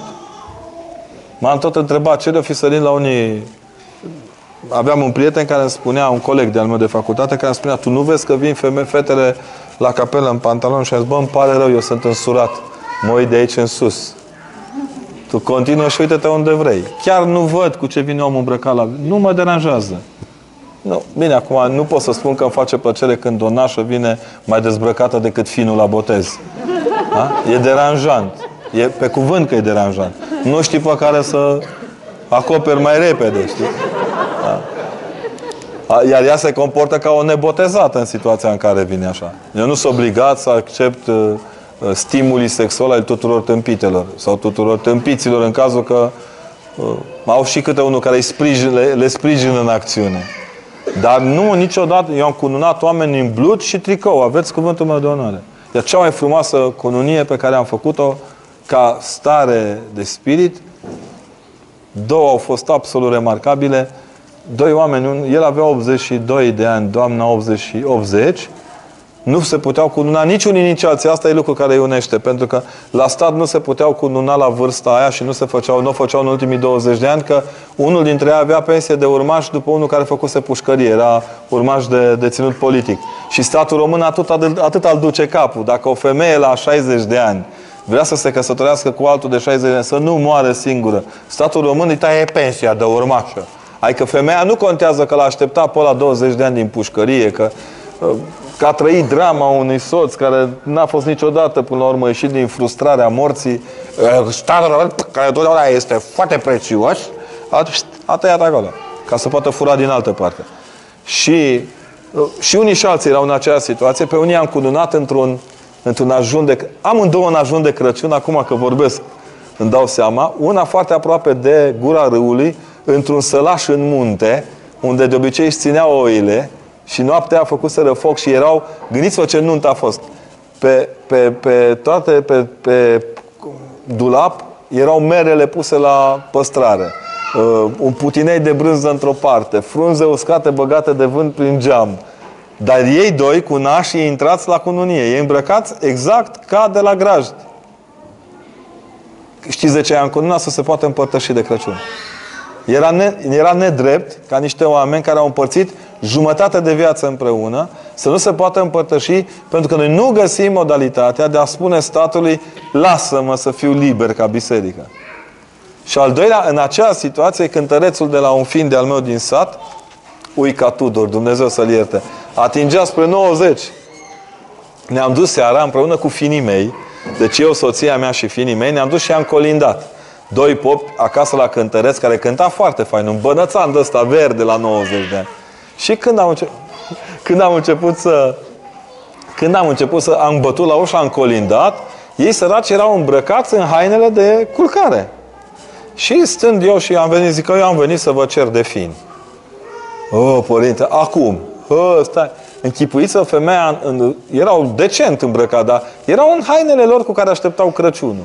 Ne-am strâns acolo în bucătărie, care era singurul loc unde era cald, o bucătărie de aia cu vatră, și în jurul mesei alea care n-am avut nici vin, am făcut cu compot de prune. Că n-aveam vin să le dăm, adică nu aia era important, vreau să mă înțelegeți bine. Știți ce a fost frapant?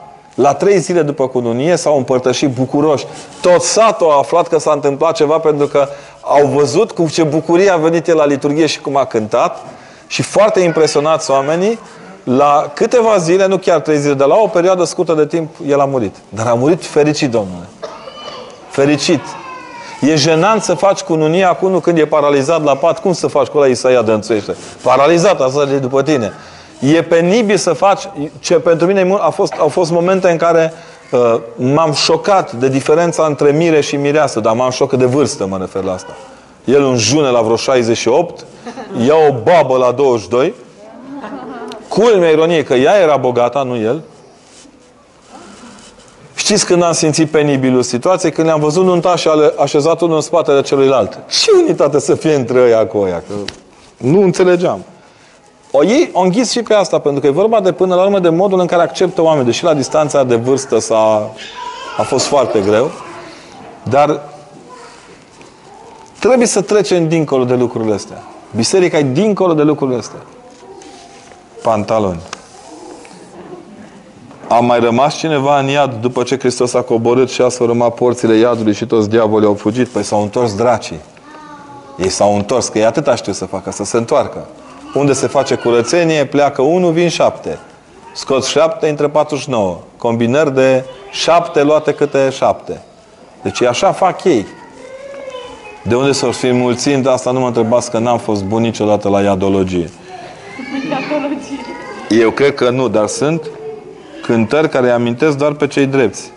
Păi da, pentru că biserica care este acuzată că nu gândește pozitiv, că de ce vorbește de păcat, de moarte, cum să vorbești de moarte, nu? Moartea nu e așa, pentru că biserica în general își păstrează dimensiunea pozitivă a Evangheliei. Nu zice, Luați, mâncați numai unii dintre voi care v-ați pocăit 40 de zile cu 40 de metani, mâncând numai pâine și apă. Dintr-o acesta toți, adică aceia care ați îndeplinit ca... Noi nu avem o tâlcuire la luați, mâncați. Avem luați, mâncați. Cum aia? Beți dintr-o acesta toți, dar sau fiți atenți. Îmi zice mie unul odată că de ce m-am dus să predic la sectar, deși nu eram la sectar, dar sărim peste, n-are rost. Și azi, băi, e ca și cum într-o biserică ce pace tuturor, dar numai cei care mărturisiți, mărturisirea de credință de la Calcedon, care cunoașteți pe de rost crezul, care cunoaște cele... Noi dăm pace tuturor, că asta e sensul bisericii. Învățătura de credință trebuie să învăț pe oameni. O biserică care doar liturghisește, fără să dăruiască învățătură, e mai de preț decât una care îmbină, îmbibă numai învățătură, fără să-i dea valoare în liturghie învățăturii respective. Dar ca să fie corect o biserică, zici pace tuturor, dar pe tuturor îi înveți să spună lucrurilor pe nume. Credeți că mai este posibilă întoarcerea definitivă în țară în situația unei familii cu copii care deja au început școala în țara aceasta? Se pot adapta în condițiile de acolo? Da, avem licee cu limbă de predare engleză, facultăți, secții de limbă engleză, fără nicio glumă. A, m-am lămurit, ați dat în boala din țară în țară toată lumea e bolnavă, că sistemul românesc de învățământ e bolnav. Ați venit niște tâmpiți în Anglia, ăștia v-au luminat. Norocul englezii că v-au învățat. Noi toți suntem niște tâmpiți. În România nu scoatem decât tâmpiți. Asta e ultima, ultima modă din România. Avem, avem niște mituri, dintre care mitul copilului olimpic român, alt mit este profesorul perfect, avem profesori, în România nu avem profesori foarte buni, dar îi iubesc pe copii, do, do. Ca și guvernul pe Simona Halep. Știți? Au ajutat-o guvernul pe Halep, de-au rupt-o. Ați văzut că la fiecare deplasare mare i-au plătit avionul, i-au plătit hotelul. Da, cât au stat săraca în America, nu, nu mai puteau, să grăbeau ăștia cu, cu ce să te mai ajutăm. Măi, doar în șpiț. Au fost pe Simona Halep ca pe Hristos, pe post de copertă. Știți? Ca pe Părintele Arsenie Boca, când l-au făcut pe Arsenie Boca și pe spate votați un anumit partid, nu vă spun care, că nu-i frumos, o anumită fostă Uniune, da? Ori Părintele Arsenie, care nu-i prost, le-a explicat cum stă sistemul. Adică i-au bătut când credeau că vor călca totul în picioare. Că asta e taina. Ei, eu cred că vă puteți întoarce în țară, dar cu riscurile pe care vi le-ați asumat și venind încoace. Eu sunt supărat, foarte supărat de mulți, chiar dintre oamenii noștri. Am, am discutat săptămâna trecute cu o domnișoară care îmi exprima ce, ce, ce enorm a însemnat pentru ea, că a făcut un doctorat în arte, că, păi, dar m-am gândit, da, deosebit, numai că pentru a putea învăța limba în care ai fost să înveți română acasă, pentru a putea exprima niște elemente de artă, ai avut niște fundamente puse de acasă, pentru a putea să comunici acum într-un mediu oarecare, ăia nu te bagă în seamă oricum, că tot timpul veți fi străini între străini. Vă dau scris. Fac ei pe da, yes, yes. Ieșiți, firați voi, da? Nu e nicio problemă cu asta. În orice domeniu nu o să fiți mai buni decât el și și când veți fi, nu vă recunoaște niciodată. Uitați-vă la bietul nostru fotbalist de la Tottenham, nu? care au făcut harakiri pentru lucruri pentru care pe ai lor îi binecuvintează. Nu? Și altele de genul ăsta. Nu intrați în capcana asta. Și acolo oricum acasă nu vă întoarceți. Acasă mergeți înainte tot timpul. Cine v-a spus că acasă vă întoarceți? Acasă e înaintea dumneavoastră, nu e spatele dumneavoastră. E ușa din față acasă, nu e ușa din spate. Aici sunteți, din nefericire, la ușa din spate, lateral și beci. Acasă sunteți pe ușa din față. Ia, duce, când mergeți acasă, vă primește vreo mătușă sau vreun unchi prin grădină, că e rușine că veniți din Anglia? Ce ia treci, bă, e, prin cucurus pe acolo? Că, că cum cași tu sfânta iarbă românească pe aici? Eu sunt de acord că se poate face școală. Deci școala e un om. La Sibiu, când s-a făcut acum înscrierea la religie, după, eu tot râd că n-au mai avut ăștia bani, Soros să le dea bani să facă cercetări de teren și au pus să plătească statul român să ajungă la aceeași concluzie. La un moment dat, niște puși din școală, dintr-o școală de lângă, la Avrig, au scris pe, au scris pe hârtie, pe, deci e școala cu 140% de copii înscriși la ora de religie. Pentru că s-au înscris și copiii care n-au un abandon școlar. Au venit ăștia ai noștri și au zis, noi nu vrem să nu mai aibă domnul profesor ce să facă, noi ne înscriem la religie. Directorul a zis, bă, dar voi nu veniți la... Nu nimic, la cursul de religie venim. bă, ăștia blocați. Și la un moment dat, ce credeți că scria pe bilet? Ăștia erau de altă, credin, de altă confesiune decât ortodoxă și scria pe biletul lor de înscriere cu tare, cu tare. Noi știam toți, unii erau pentecostali, alții baptiști, alții adventiști, dar ei scriu acolo, zice, credin, uh, confesiunea. Părintele Costică Ciocan. Adică ei aveau treabă cu un om. Nu există psihoterapie, există psihoterapeuți. Asta am învățat-o în 20 de ani de muncă cu alcoolicii. Poți să te duci de iubite frate, arat, o să-ți deschid Freud, Jung, Adler, cercetările în uh, leadership-ul mondial pe românește rahat cu perje. Deci omul ăla are nevoie de un om care să-l scoată din boală. Punct. Nu există școală perfectă. Există profesor care pot să-ți dea senzația perfecțiunii la care poți ajunge. Nu există biserică perfectă. Slavă Domnului, că v-am zis, eram lipiți pe pereți de mult. Există doar posibilitatea de a intra într-o comuniune cu niște oameni care să te ajute să crești. Un milimetru dacă am crește, am crescut, n-am scăzut. Sfătuiți-ne, vă rugăm, cum să procedăm atunci când copiii sunt bullied la școală. Să învățăm să urmeze pacea sau să se apene? Ha. Grea întrebare. La un moment dat, fiul meu, care nu avea 2 metri ca acum, dar avea o măsură la papuc, nu rata lovitura cu piciorul nici cum, la un moment dat este forțat, tot, pentru că e fiul popii, dă-i fiului popii. Ăsta a răbdat clasa 1, a 2, a 3, a 4, a 5 -a. Între a 7 făcea el un sportuleț de ăsta mai de contact, așa. Și între a 8 un nemernic a început să o înjure pe profesora de limba română care era însărcinată. Măi, deci pentru tot ce i-au zis lui n-a contat cât a contat și a, de ce tare l-a putut răni ce a zis ăla. I-a plecat piciorul în gura lui, de la scos prin ușă.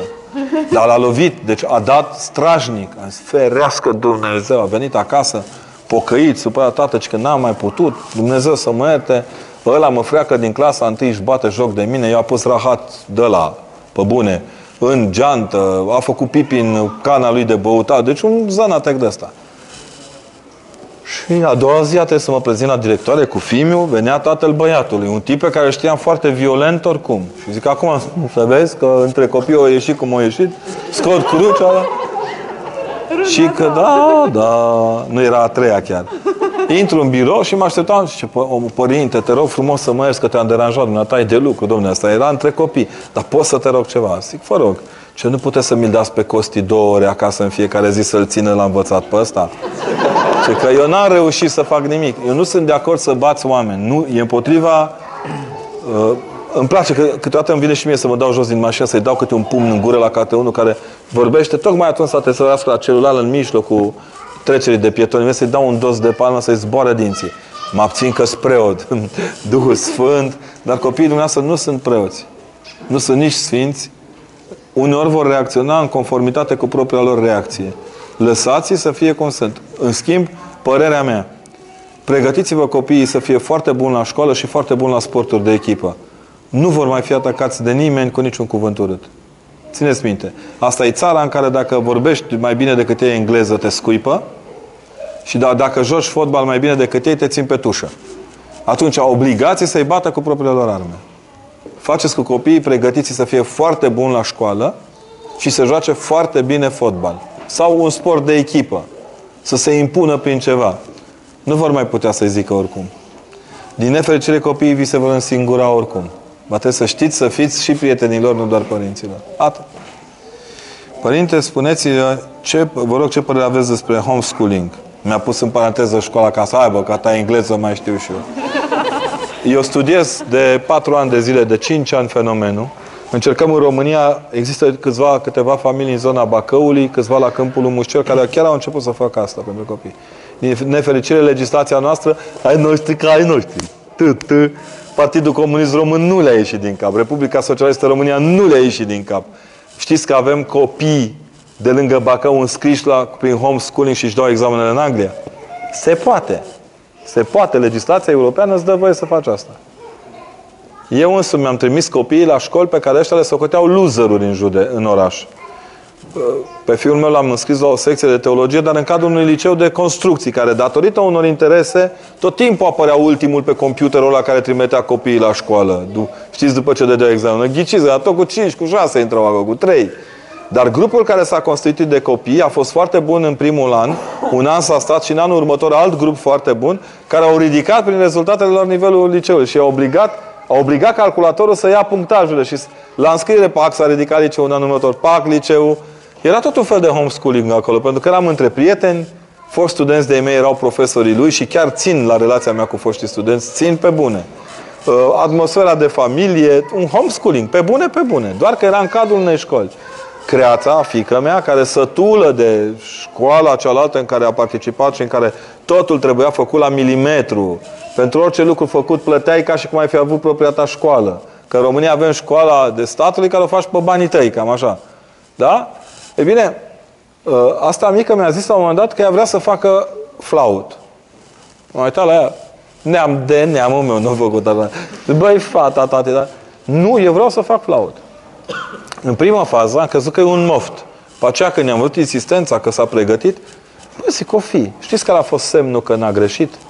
Ea a intrat în septembrie la școală, în 15 septembrie, și la 1 octombrie cânta la flaut de pe partitură. Un copil care n-a ținut în viața lui un flaut în mână. Iar nota ei la examen, mie pot să-mi spună profesorul ei, pe care le respect foarte mult, orice despre calitatea cântării ei. Pe mine alta a fost lecția pe care mi-a dat-o Alexandra.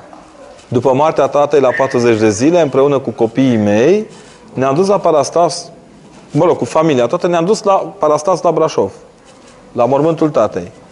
Și, la un moment dat, după ce am terminat Parastasul, ceilalți s-au îndepărtat și am luat pe Alexandra cum scoate de sub geacă flautul așa? și începe să-i cânte lui bunică sub la groapă o ce veste minunată. Bingo! Adică asta înseamnă să-i dai libertatea copilului să facă ceea ce crede el că trebuie să facă. M-am uitat la ea, ce să zic, aveam nod un gât câte pitrahilul. A primit și răsplata pentru asta. La un moment dat, în anul respectiv, Moș Nicolae i-a adus o pianină. Numai el știe, săracul. și dincolo de costurile pecuniare ca atare, pianina era foarte, foarte grea. Deci eu am încercat cu Fimi și încă doi studenți să o ridicăm la un moment dat. N-am înțeles nici cum cum a ajuns pianina în fața, în dreptul camerei ei, că n-avea cum să o bași pe ușă. Fica mea în clasa 7 știe bine că Moș Nicolae există. Și am stat acolo disperat, zic, băi, cum a ajuns, mă, ce-a făcut, ce? Ea a pus prima întrebare și la un moment dat a găsit pe cutia aia de, de carton care însoțea pianina, care proteja pianina, niște degete foarte lungi. Tata fiind frizer, toată viața lui a avut degete de pianist. Și auziți ce îmi zice fică mea? Ce bă, tati, eu știu, bunicul le-a ajutat. Că numai bunicul știa ce mult vreau eu să am o pianină. De aia, pentru că el e înmormântat la Sfântul Nicolae în șcheii Brașovului, Sfântul Nicolae l-a, l-a înviat să poată să-mi aducă pianina și pe aceea l-a trimis să se odihnească la loc. Întrebare de baraj. În ce școală din România e un copil învățat să gândească altfel? Astfel. În ce școală din România mămicile au învățat să pună pampers la copii? Există un curs de mame în România? În școală. Ați dat vreodată examen pe tocană de cartofi? Ca să placă bărbatului? Am învățat integrale, fundamentale, domne. Fără îndoială că pentru cei care, cărora le plac, sunt fundamentale. Dar ceilalți, de 50 de ani, gemem sub același sistem. Din 1886 copiii sunt obligați, în Prusia a apărut sistemul de 50 de minute ora de curs. De ce?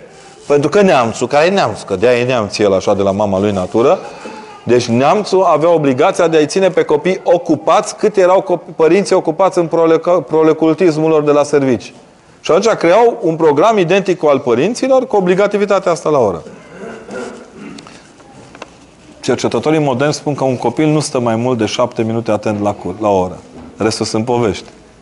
Deci dacă, și acasă, dacă vreți să transmiteți copiilor ceva, utilizați cât mai puține cuvinte, cât mai nestrigate, cât mai colorate și cât mai evidente în imagine. Altfel nu o să vă asculte veșpudul. Care aveți curaj să faceți homeschooling, trebuie să veți așa. Pregătirea necesară, capacitatea de luptă și vă atrag atenția, banii necesari să faceți toate demersurile. Costă extrem de mult. Nu în Anglia. Nu atât de mult. Mă rog. Nu în Anglia că e ofentator. de nu e în Anglia. Dar fiți foarte atenți. Este o bătălie de timp, pe timp de fidelizare. Copiii au nevoie de socializare, să nu uitați nicio clipă că nu sunteți cei mai simpatici pări, copii, părinți ai copiilor voștri. Bunicii sunt cei mai simpatici părinți ai copiilor dumneavoastră, nu vă mințiți vreodată. Aveți grijă că sunt niște elemente de comunicare socială, de construcție interioară, de frustrare, de însingurare sau de, din contră, de, de eliberare extrem de periculoase când au comentat asupra doamnei astea din România care și-a ucis soțul sirian, dându-i înainte, la, măcar a avut bun simț femeia, l-a adormit domne pe ăla.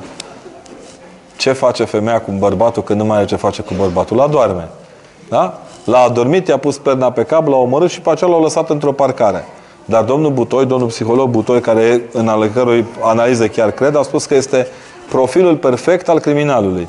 Un om fără greșeală la servici, care a urmat toate clasele, care a făcut toată performanța necesară, dar care într-o fracțiune de secundă și-a vărsat toate frustrările acumulate într-o viață. Atenție! De la ce vârstă se recomandă să țină copiii post, mai ales înainte de Sfânta Împărtășanie? Din, din burtică de la mama copilul ține post. Dacă mama postește, copilul postește.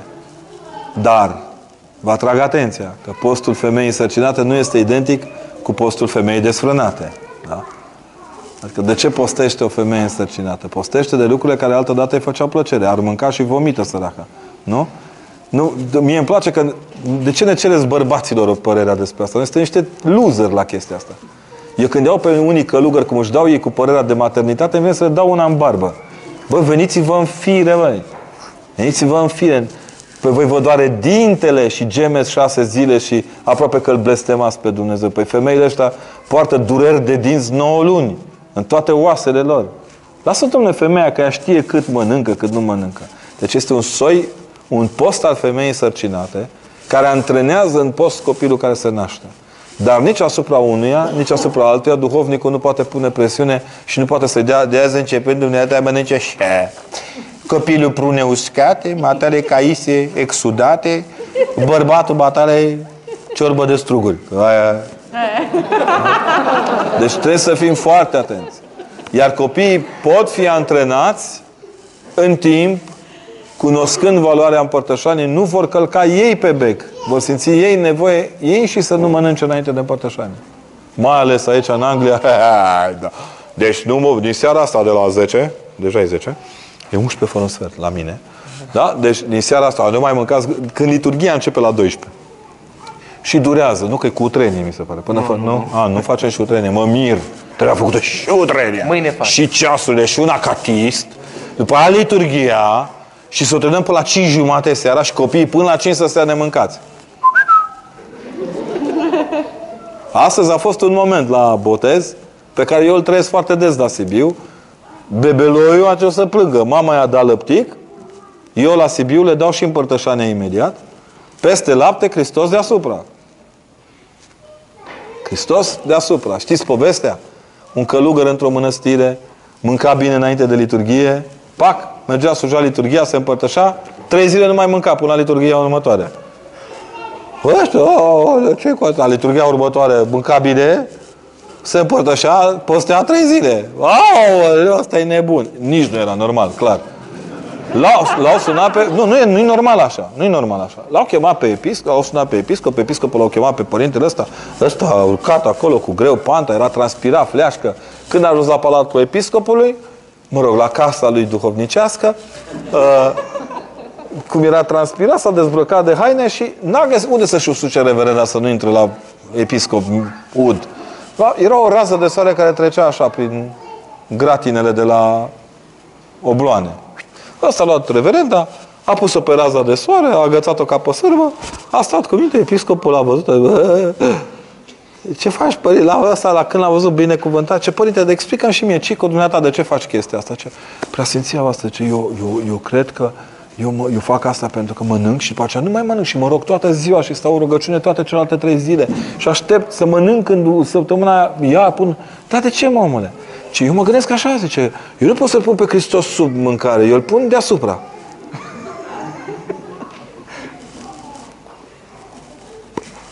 Deci câte daruri ale lui Dumnezeu, atâtea soiuri de a posti. Știți când mi-a sărit mie fița cu postitul? Postul ăsta mare a trebuit să merg să împărtășesc cu oameni la oncologie și ginecologie. Oameni fiind și femeile, da? Subliniez acest lucru. și ajung acolo la un moment dat, mă uitam, erau mămicile cu burtă mare, unele, unele erau în prag să nască. Uh, Unele născuseră și le-am împărtășit, citindu-le rugăciune, de- pentru că erau într-o stare foarte gravă.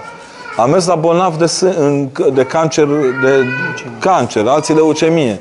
Doamne, cât de cretin puteam să fim? Bună seara, sunt de la Biserica Ortodoxă Română. Când ați mâncat dumneavoastră cu leucemie ultima dată? Și să zică, păi știți, păr- A, nu se poate? 40 de metri.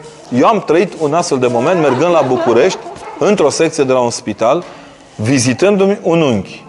Lângă mine un preot, un ifosiard, un imbecil, că nu pot să-l numesc altfel, a intrat, eu eram într-un colț, dar cred că dacă mă vedea la în salon, mai ocolea salonul câteva minute. Era un nene, abia scos de, din operație, fusese în comă, abia l-au redresat, era plin de țevi. Totul curgea prin țevi de la omul ăla, a și murit la două zile. Și vine părintele ăsta și spo- îl spovedește, a- atent la spovedenie, nu zic, dar că nu vă... Au zis, pus la preot ortodox în, sub ochii mei, ce nu pot să vă împărtășesc că n-aveți cum să bateți metanii. M-a dus, a luat de gât și a zis, Părinte, în numele lui Hristos îți poruncesc, batem amândoi metanile lui, dar îl împărtășesc că te arunc pe geam. Ah, Părinte Profesor! L-a pălit așa o evlavie dintr-o dată. Cât de dobitoc trebuie să fii, mă, să nu pricepi că mecanismul împărtășirii, noi nu postim să ne împărtășim. Noi ne împărtășim ca să înțelegem sensul postului. Cum va ști cel ce, cel ce a mâncat, nu cel ce n-a mâncat, ce înseamnă a mânca? Și invers. Deci noi mâncăm trupul lui Hristos ca să învățăm ce înseamnă să postim de trupul lui. Altfel suntem magazin în Lutonstan de mâncat kebab. Nu mai suntem biserică. Fără îndoială că asupra copilor, singurul mod de a posti este să nu puneți presiune pe ei niciodată. Părinte, ce părere aveți despre donarea organelor după moarte? După moarte nu o să mai am nicio părere.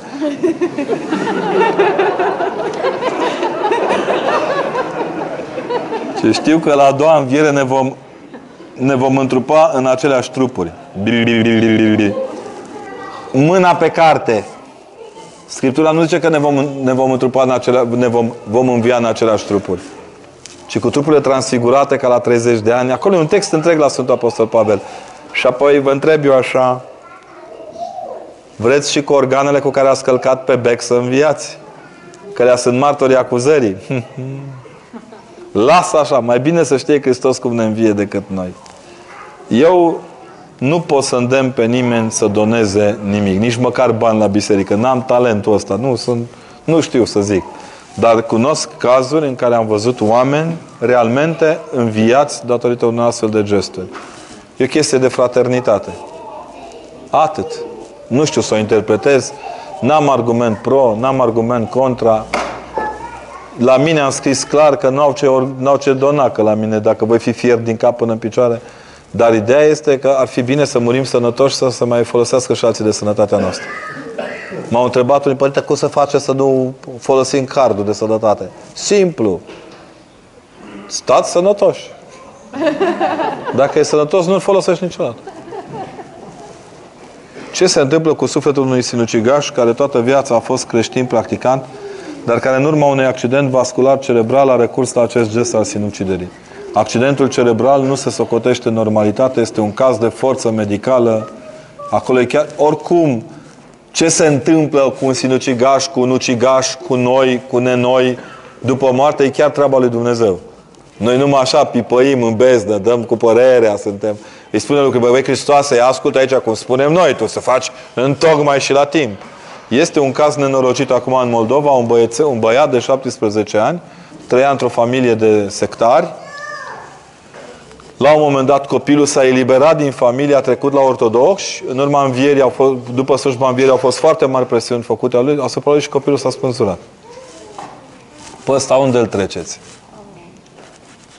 Că Hristos nu judecă după mintea bloggerului. Hristos judecă după mintea lui. În, ca tot vorbi papa de genocid cu turcii și s-au supărat ăștia. Că doar să omor câteva milioane, aia, chestie de, cum se cheamă, de echilibru demografic în istoria. Uh, există un moment în, în istoria respectivă pe care îl povestește Jodas, nu, uh, un cântăresc francez care e Charles Aznavour care el însuși este armean, dintr-o familie care a fugit, a reușit să evadeze. Există filme pe tema asta superbe, să nu vă uitați la documentare, ci la cele artistice, unde până și turcii au suflet. Da? Pentru că important este să înțelegeți că oamenii ăia au greșit pentru că au fost învățați să greșească. Ca marele talent creștin al britanicilor în India, nu? Numai indienii știu ce tandru a fost poporul britanic acolo. Ai, și, și alte popoare mari și care ne dau lecții de cum nu se fură. Eram, eram la Paris la un moment dat și ne aflam între Louvre și obeliscul acela din Luxor și eram cu un reprezentant al guvernului francez care zice Constantin, dar zice fura ai voștri și a zis excelența voastră Louvre sunt convins că sunt numai tablouri cumpărate ca și obeliscul din Luxor Mai ales că le-au plecat două din Luxor. Știți că unul s-a pierdut pe mare, s-a scufundat corabia. Zice, darnici au fost toate popoarele în care ați intrat și ați violat, ați călcat în picioare, ați ucis, ați spânzurat, v-ați bătut joc de toate valorile. Vai, cum v-au iubit algerienii. Fuu! Anul 53-56 e major, câtă iubire au avut pentru voi. Ca acum, cum să iubești, pe, adică cum să nu-ți aduci aminte că orice exces este împotriva creștinismului. Americanii care acum stau în spatele nostru sunt aceiași care au bombardat pe sârbi. Dar asta nu înseamnă că asta îi dă dreptul rusului să mă amenințe cu rachete. Adică trebuie să învățăm că sunt două fronturi diferite. Frontul militar să, și, să se spele pe cap cu el, în front duhovnicesc am obligația tot timpul de a mă ruga pentru frații mei. De curând o persoană de 70 de ani, a, și în genocidul la armean este un moment în care feci, câteva fecioare armene, când turcii s-au apropiat să le violeze, au, s-au aruncat, pe, s-au aruncat în prăpastie. Unde le încadrezi? Că în biserica primară există un astfel de moment, toate fecioarele sunt trecute între sfinte. Sau, ca să nu-și mai vadă copii, băi, pe mine asta m-a obsedat, ideea asta. Deci am citit-o în 11 volume memorialistice, inclusiv în documente publicate de nemți. Ca să nu-și vadă copiii murind de foame, femeile armence se legau spate în spate, își puneau copilul între și strângeau tare până l morau. Ce suflet puteau să mai aibă femeile alea după aia? Dar nu mai aveau ce face. Adică de 40 de zile nu primiseră nimic de mâncare. Bine, astea sunt cazuri rare și grave. A, asta e una și alta e o câte o vedețucă de asta prostaloaie care își ia pastila crede că e anticoncepțională și era încolo de teteu și crede că, vai de mine, nemai având ea nu știu ce de făcut, s-a sinucis că n-a mai... Poate să fie sănătoasă dacă s-a amăgit că e vedetă. De curând, o persoană de 70 de ani a intrat în comă făcând o comoție cerebrală în fața bisericii, mergând spre Sfânta Liturghie. Bărbatul obișnuia să meargă uneori la biserică, dar nu se spovedea în Pătășan. Cele 5 zile cât a mai trăit în comă în spital a fost posibil spovedindu-se și nefiind conștient că l-auzea înjurând și furind de Dumnezeu. Nu, nu, întrebarea nu, nu mă privește. Eu am pățit două, vă spun, pot spune două, uitați, două alternative. Un nene care fusese pe vremuri uh, uh, foarte atent la viața noastră, a, pari, a paralizat, adică Dumnezeu uh, l-a ajutat să-și revină la normalitate. Și nevasta lui e o femeie foarte evlavioasă. Pururea cu rugăciune pe Părinte, haide să-l împărtășiți pe soțul meu, vă rog frumos. Doamnă, da vrea? Da, Părinte. Nici în armată, într-un an de zile, nu m-au înjurat ofițerii cât m-a înjurat la în, 20, în 12 secunde cât am băgat capul în salon. Păi, frate, a luat calendarul creștin ortodox de la 1 ianuarie și l-a dus până în 31 decembrie cu Sfinți Mama lângă, știți? N-am cedat, l-am lăsat în pace și am zis, doamne, vin mâine, mai... Până la urmă, așa, dar cu un timp, așa, s-a spălit și s-a împărtășit. La extrema cealaltă, eram preot de trei zile. În prima zi am spălit o, o doamnă foarte în vârstă care a și murit în seara aia. Am mână bună. Da, da, se chinuia, se chinuia de mult. Se chinuia de foarte multă vreme. Și după aceea mă cheamă un doctor de la, de la neurologie și spune unul care nu dădea doi bani pe biserică niciodată. Uh, părinte, aveți o comandă. Ce vă rog să veniți la noi în spital, că este o femeie în comă de 32 de zile, are doi copii, soțul ei ține neapărat să, ca un popă să-i citească. Eu cred că nu e cazul. El... Bine, domn doctor, vin. Închipuiți-vă că mă... Deci femeia de 30 de zile nu rabatase, nu vorbise, nu mânca nimic. De 30 de zile era un lemn în pat. Intru în salon însoțit de doctorul respectiv, care între timp am avut zeci de alte întâlniri cu el și tot timpul lasă ochii în pământ când vorbim despre asta. Intru în salon și femeia sub ochii mei, ai medicului, ai soțului și ai copilului. Se ridică în capul oasă și ce Vai, părinte, dar de când vă așteptam? Deci păcat că n-am filmat imagine. Păcat. Ce desene animat când îi cade falca lupului. Povești cu zâne. Deci am rămas, eu nu mai știam ce să fac, ce să-i zic la Să rămână tanti, am venit, i-am citit rugăciunile, am împărtășit-o și am îmbrățișat copiii, l-am îmbrățișat pe soțul ei, i-am mulțumit medicului, s-a întins în pat și a murit. Tălcuiți-mi și mai vorbim. Dacă cineva ți-a făcut foarte mult rău și îți cere ajutor după mulți ani, chiar dacă nu-i pare rău pentru suferința că accept să-l ajuți, nu, omorâți-l! Ardeți-l pe foc. Păi, oameni buni, Cel mai mare rău pe care ți-l poate face cineva e să ți-l omoare pe Dumnezeu și să ți-l bage pe gât mort. Mai rău decât atât. Te las cu prostile. Noi nu suferim decât datorită proastelor noastre alegeri. Inco- incapacității de a vedea dincolo de lătroșenia lumii. Asta gre, acolo greșim noi. Deci nu faceți decât să vă plătiți înapoi plata pentru prostia din tinerețe. Am avut un iubit catolic, cel puțin cu numele. El nu și-ar fi compromis credința, deși n-avea. Pentru mine și eu mi-am compromis valorile de dragul dragostei noastre. Oare se merită pentru că este primul om pe care îl iubești să-ți compromis valorile? Bă, bă, iubirea este valoarea din capul unghiului. Părerea mea personală că una e iubițeala și alta e iubirea. Dacă faptul că ne Eu zic tot timpul că niciodată iubirea nu e confesională. Am acum niște cunoștințe care trebuie neapărat să se căsătorească. Este un catolic fervent pe bune, deci merge la biserică, se roagă. Ea este ortodoxă ferventă, biserică, duhovnic, rugăciune. Și zic, păi de, ce face că ne iubim? Păi vorbiți cu baptiștii, zic, ăia, fa, ăia vă spală pe dinți, pe cap.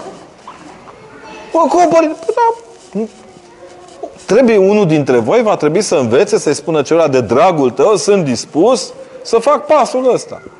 Și m-am uitat că treia, sper că nu ești tu care faci asta.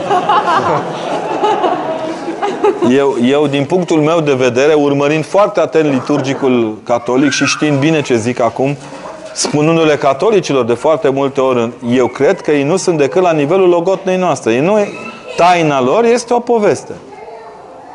La ăștia alți, că gazdele noastre, nici nu vreau să vorbesc.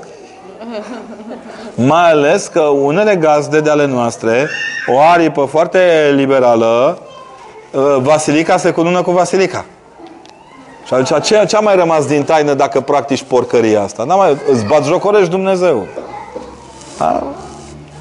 Rigorile nu țin iubirile. Îi ziceam părintele că o psihologă româncă, pe care, o doamnă foarte feministă, e foarte feministă, cea care a inventat în România feminismul. Știți că la noi era Ecaterina Teodoroiu, erau maicile de la mână. Serios, noi aveam femeile noastre. Acum avem feministele noastre. Adică, așa, spunea că 20 de ani de căsnicie nu sunt decât 20 de divorțuri ratate. A dracu femeia, dar adevărul e că uneori avea dreptate. Pentru că în viață nu rigoarea salvează căsnicia. Nu rigorismul, ci rigoarea. Fidelitatea. Nu fidelismul. Și atunci, Părinte, cum putem să ținem această voință de înviere trează în noi? Personal sunt nici mai, mult, nici mai puțin de, decât căldicel. Mă, căldicei suntem toți. Important e omul căldicel să stea lângă unul aprins. Dar să nu se aprindă de la el. Căldicel la căldicel este rece, nu? Că așa e. Se pierde din energie prin transferul de elemente. Încercați ce puteți. Rog pe părintele să vă pună cândva filmul Ostrovul. L-ați văzut? Țineți minte la care îl pupinfundea pe stareț și starețul ca atare când l-a întrebat la sfârșit, că părinte, și ce să facă? S-au prins că ăsta era cu un picior în rai. Ce, șeful, ce să, cam așa. Atitudine de slugă. Șeful, dar ce să fac să... Fă ce poți. Sigur că suntem căldicei. Dar faceți ce puteți. Și în mod cert nu, nu înțepeniți în stare de proiect. Știți când l-au întrebat pe Părintele Teofil dacă prostia e păcat. Oh, nu, dragă, prostia e un necaz. Nu fiți necăjiți, bine? Noi oameni, dacă noi oameni fiind putem să dăm sfaturi, nu, nu. Știți de ce avem problema asta? Pentru că noi nu dăm sfaturi în competențele noastre. Deci să nu dați sfaturi decât în competențele... La mine vine câte unul, părinte, aș vrea să bag niște bani la o firmă. Bă, scrie pe mine bursa de mărfuri. Am față de șloim, bancherul. Lasă o baltă, vină la mine cu ce mă interes, ce pot să te ajut. A, ce să faci cu surplusul de bani după? Pot să-ți spun. Po- da, pot să spun. Tot ce câștigi, împarte la săraci. A, păi, nu. Nu dați sfaturi unde nu aveți competențe. Că ies niște prostii Toată România e competentă pe fotbal, biserică, acum, pardon, biserică, învățământ, fotbal și medicină. Domne, nu există studio să nu știe ce au de făcut cu importul de medicamente, cu cum se reorganizează sistemul medical. întrebarea mea, băi, dar odată astăzi am primit un pont și cred că am să le propun într-o emisiune. Ce ziceți? N-ar trebui să invit odată la Londra un șmecher de ăsta care vrea reforma învățământului să stea într-o urgență? Cu o chestie care la noi în România te primesc. Dacă nu în primele 8 minute, în primele 30 tot te primesc și te bagă în seamă. Să vadă cât stă în uh, sistemele reformate? Unde și faptul că strănuți costă o grămadă de biștari? Deși totul e gratis, nu? Sau la americani, când comentau la noi că noi primim...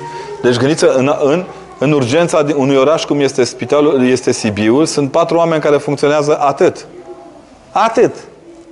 Și au primiri enorme că pe toată regiunea. M-am uitat la, țineți minte că au fost documentare din Statele Unite când oameni în crize majore n-au intrat nici după două zile. N-au fost triați după două zile.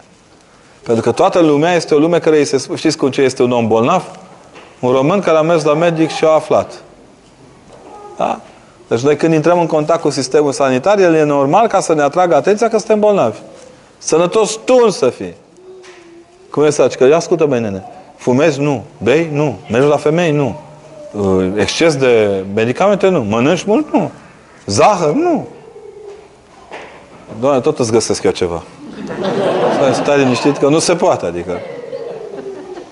Ca la popă. Aia nu, aia nu. Așa. Am mers noi odată la o mănăstire din țară, nu vă spui unde, că nu-i frumos. Și eram o mână de studenți de la teologie care chiar am făcut cărtișică pe viața noastră. Și ne-a luat părintele și el era el un părinte duhovnicesc mare de Și ne-a întrebat așa când ne-am strâns cola și băi, băi, dar ce zice la Ioan cu tare cu cutare? Unul dintre noi chiar știa. Da, Ioan cu gură de aur, da, Vasile cel mare, da. Da, ăla, băi, l-am făcut pe ăla de se rușina că ne întreba. Și la sfârșit de tot a venit bomba. Judecata. Și băi, dar voi mai mâncați cu ulei la voi la cantină.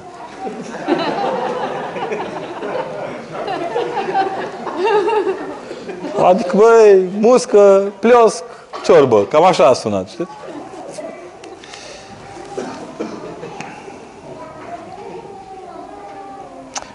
Asta o povestim împreună. Bine? Facem bine că am plecat din România. Păi voi știți. Cum să facem să nu regretăm mai, mai orice hotărâre au regretat, stați cu minți. Să nu regretăm mai târziu. A, zis asta cu regretul e o prostie. Scoateți-vă din cap. Viața este punct. Terminați cu prostie. Ce făceați acasă? În timpul ăsta. Pescuiați muște, priveați la răsăritul sau bine, înjurați mai pe românește să se înțeleagă. De, de ce vă zic astea? Suntem în cea mai bună situație în care ne puteam găsi. Dumnezeu acolo ne vrea. Că la un moment dat nu iese, ieșim, plecăm acasă, pentru nu vă dați seama, măi oameni buni, dumneavoastră aveți unde veni, acasă. Da, englezii unde naiba să plece din țara lor? V-ați gândit vreodată ce șa în Italia, mă le-am zis la români. Bă, veniți-vă în fire, băi, nu vă dați seama de ce, că românii cei mai destinși în Italia. Dacă te uiți la ai noștri, mâncă, bea, uitați ce face un român când are bani. Trimite bani acasă ca să-și facă casă, în mijlocul cucuruzului. Sunt niște sate pe acolo, pe lângă Bacău. Domne, în mijlocul cucuruzului nu-i curent, nu-i cu... nimic. Bă, dar o casă de cu etaj, cu nu știu ce, bun. Mașină beton, să moară strada. Și dacă nu are o împrumută, dar tot sparge fața. Și musai ține să arate când ajunge acasă care e eticheta de la avion încă lipită de, de, de bagaj. Obligatoar. Deci trebuie să se vadă. Și baliza mare. Contează că ai pus în ea ciorap, lână, ce găsești tu să faci. Mare, să moară satul de oftică. Da? Bun. Românii, în general, stresați, stresați, dar tot mai destinși de, decât ăștia. Că noi mai zicem așa, bă, de Paști mă duc acasă. De Crăciun mă duc acasă. Bă, de ăștia unde să plece? Unde, unde să meargă oamenii ăștia? Săraci de ei. În Italia am zis, bă, uitați-vă la ei. Unde să plece italienii, mă? Unde să se ducă amărâții aia de spanioli? Cea mai tare fază care am văzut-o în viața mea vreodată, apropo de plecat, venit, plecat, venit. Niște românii noștri de la Suceava munceau la greu în Spania. Și au zis șefului de acolo, domnul consorțiu îl chema pe ăla, ce nume predestinat, măi consorțiu, domn consorțiu, hai și matare la noi să petrecem vacanță.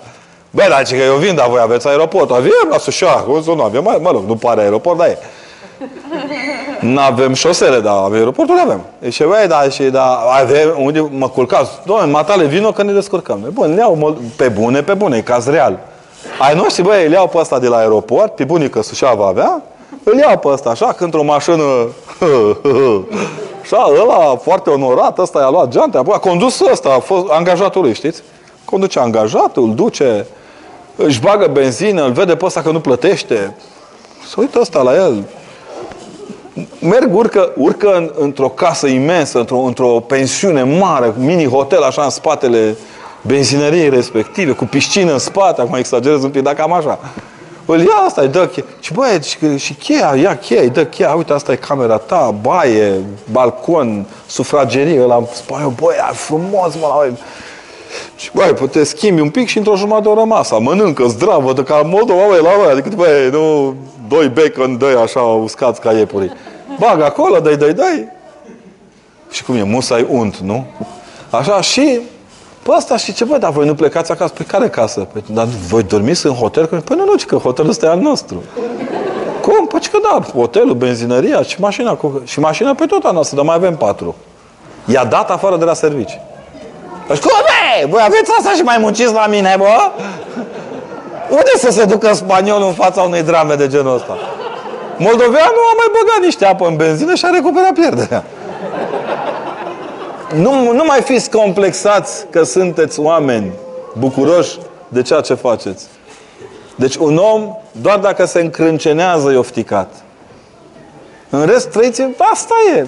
La momentul ăsta, în sistemul ăsta de gândire, asta e punctul vostru de reper. Salut! Eu n-am rezistat, de-aia vă invidiez. În ciuda bursei mele dată pe 8 ani, că cincinele erau pe 8 ani în vremea nu am putut să trăiesc. Că soția năștea, la școală puneau presiune pe mine unii și alții că s-ar putea să-mi pierd. Păi m-am întors să fac treaba care pot să o fac. La răsplată Dumnezeu mi-a dat câte 15 deplasări pe an în alte orașe decât România. Pe bune, pe bune. Deci eu am câștigat pentru că am făcut ascultare, mi-am dat seama că în momentul ăla istoric ținta mea nu putea fi. Eu am mers acasă, m-am, m-au luat la mișto, m-au făcut Nu, nimic. Mai bine haiduc o zi decât rob o viață, nu? Zice, am o muncă care îmi solicită mintea, slavă Domnului. Asta e o veste bună. Asta e o veste bună. Cum să găsesc între echilibru între muncă și a fi profesionist cel mai bun? Așa, familie și să mă apropie de Dumnezeu. Să vă spun o treabă. Dumnezeu nu e alternativă la munca noastră. Familie nu e alternativă la munca noastră. Munca noastră este munca noastră, familia noastră e familia noastră, Dumnezeu e Dumnezeu. Întotdeauna când vrei să înveți pentru un examen greu, dacă stai să înveți numai materia din care dai, nu iei nicio notă. Ca să poți să te bucuri de ceea ce înveți, alternezi. Citești materia aia grea, citești câteva pagini dintr-un roman, bei o cafea și asculți un pic de muzică și te întorci înapoi.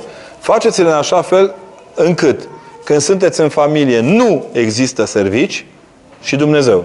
Am glumit. Dar nu există, nu există, nu există servici. Când sunteți înaintea lui Dumnezeu, nu există servici. Dar la servici există Dumnezeu și familie, dar fără ca asta să vă împiedice să gândiți la ei. Astea nu sunt lucruri care să exclud. Ce înseamnă să stai mai mult cu familia? Să te duci să bei o, două beri în loc de una? Că eu știu ce fac bărbații când stau cu familia. Zapping la televizor, mai e ceva de luat? Da, mai ia, du-te și ia un bulion și el vine cu un compot de ananas. Nu? Că noi când stăm acasă, stăm așa, un pic forțați, pentru că noi așa, un bărbat să muncească tot timpul, să producă, să... Scoateți-vă din minte astea. Fiți destinși, un pic mai decrâmpoțiți. Ce înseamnă milă voiesc, ea nu jertfă? Asta înseamnă milă voiesc, ea nu jertfă. Ce facem noi în seara asta? Nu-i musai să murim la capătul conferinței, e suficient că zâmbim. Eu am prins asta prima dată în viața mea, asta știți că e la mastru să citește Evanghelia de final acolo, cât mai spre final. Și la un dat am, am înțeles fundamental. Dumnezeu nu vrea să murim pentru Dumnezeu. Dumnezeu vrea să-i răspundem pe măsura milei Lui. La mila Lui e nemărginită. Ce înseamnă a ține capul în iad, nu, mintea în iad și a nu deznădăjdui? Asta pe Sfântul Siluan trebuie să-l întrebați. Dacă citiți acolo cartea, veți vedea, dar o puteți simți pe pielea, pe pielea dumneavoastră. N-aveți mintea în iad toată ziua, în computer, în motor, în aia, în aia. Dar nu deznădăjduiți, că vine salariul, nu? E un pic vulgar exemplu, dar să-l țineți minte. De ce în Biserica Ortodoxă, la finalul slujbei nu se face o mică discuție între preot și înoriaș pe baza citatelor din Biblie? Într-adevăr, părinții noștri explică textul Evangheliei din ziua respectivă, dar eu mă refer la discuții dogmatice și foarte clare.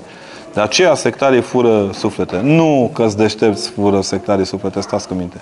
Fiindcă ei se axează pe citate de la ce le convin, combătând icoanele și majoritatea Sfintelor Taine. Plus că ar dispare și Evanghelia, a cincea, a Babelor, cum spunea Părintele Calistrat. Efectiv, discuții interactive preot-ortodoxe. Mă refer la toate bisericile ortodoxe. Bine, vă dorim succes. Ce să faci? Că nu poți să impui o regulă la nivelul tuturor bisericilor. Fiecare preot e cu harisma lui. Să știți că eu prefer un popă care scoate șapte draci decât unul care vorbește șapte ore. Pe bune. Preotul, în primul rând, lumea de azi are nevoie să fie dezdracită, nu explicată la nesfârșit. Sunt preoți care au harisma conferențierii, a vorbirii, a tâlcuirii, unii au a rugăciunii. Drept că vor fi și unii care nu au nicio harismă, dar cred că sunt preoți. Asta e problema lor. Nu, nu se, modelul Bisericii Ortodoxe este următorul. Preotul ține predica, dar și catehizează. Ce ce spuneți dumneavoastră trebuie să se petreacă în seriile de catehizare. Sunt zeci de biserici, sute de biserici în România unde se face acest lucru. Sunt sute de tabere pentru tineri în România. Nu intrați în capcana Google, cum v-am zis. Dar eu, Necula Constantin, în 40 de zile de post, am fost în 28 de conferințe. Asta presupune că am intrat în impact cu, nu vă spun că au fost câteva care au depășit toate așteptările. La Botoșan nu mi-a venit să cred. Rămân dator Botoșanului cu cea mai mare emoție pe care mi-au creat-o ca oameni. Să se zice, erau sălile aia, era imediat după un moment mai greu pentru biserică și sala aia s-a ridicat în picioare și a început să strige România. Adică, băi, oameni buni, biserica este România, adică indiferent de confesiunea ei până la urmă. Ideea că nu se vorbește și că nu se discută la este falsă. Eu, cunosc, eu sunt în inspecție aproape anual în zeci de parohii, unde sute de parohii unde se face asta. Mai bine sau mai rău, dar se face. Să știți că nici sectarii n-au predicatorii lui pește prăjit. Dumneavoastră vedeți ce se vede la televizor și ce gargară fac ei afară. Dar dacă mergi la sat între ei, tot năroși ca ai noștri sunt. Nu, prostia nu se diferențiază. Inteligența face diferența, dar prostia nu. Oameni obosiți de la câmp, care merg la scute pe părinte, dor și ei acolo. Mai zic de noi că am făcut biserici majore. Am fost într-un, într-un, într-un templu uh, sectarum uriaș și mai erau patru credincioși în toată parohia, că muriseră între timp ca și în cadrul satelor noastre, se deteriorează, pleacă. Nu vă mințiți. Nu avem convertiri majore la secte. Vorbesc mult și fac zgomot unii dintre ei, dar și ei știu că asta e realitatea. Iar oamenii lucizi de la toate, ori, în orice biserică din România sunt oameni care țin la luciditatea și profeția lor. Și care nu fac gargare, ei știu ei, ei și care sunt problemele lor. Eu tot râdeam la un moment dat cu un prieten care tot îmi vorbea mie împotriva moralei ortodoxe și am zis, da băi, cei mai mari producători de filme porno din America sunt baptiști. Cum? Bă, ți arăt negru pe alb. O, păi bă, tată, când ai câteva sute de mii, ai și draci între ei, n-ai numai sfinți. De cum, ce comparăm de fapt? Am mers o dată în Austria și la o întâlnire cu un ministru de stat de acolo, alt uh, francez, îmi arată el mie pe prima pagină, dar pe prima pagină cum un, un rom de al nostru furase un celular. Erau chiar apariții, atunci erau 50 de mărci celular, nu era mare brânză până la urmă. Sub 25 de euro oricum. Și uite, băi, asta cum a furat. Și am zis, de ce? Șansa a fost că dimineața citise în ziarul. Și m-am și i-am dat câteva pagini. Bă, de, de ce zici mie de romul meu cu un celular? Când ia, uite, directorul băncii tale austriece a furat 8 milioane de mărci în 4 zile. Despre ce vorbim? Despre ce spune când zice că în toată Biserica Ortodoxă? De exemplu, eu merg foarte mult în penitenciară, unde țin cateheze. Cât mă pricep eu? Preoții de acolo țin ca... Știați că avem biserici și în uh, penitenciare? Avem biserici și în spitale de psihiatrie, unde se țin cateheze. Spitale în cămine de copii, unde se țin cateheze. Pe bune, pe bune. Oricum nu putem călca în toate. De ce a spus Domnul nostru Iisus Hristos când era pe cruce, Doamne, de ce, Dumnezeul meu, de ce m-ai părăsit? Și cum putem noi explica și altora aceste cuvinte? Pe- Hristos spune aceste cuvinte să se împlinească Scriptura.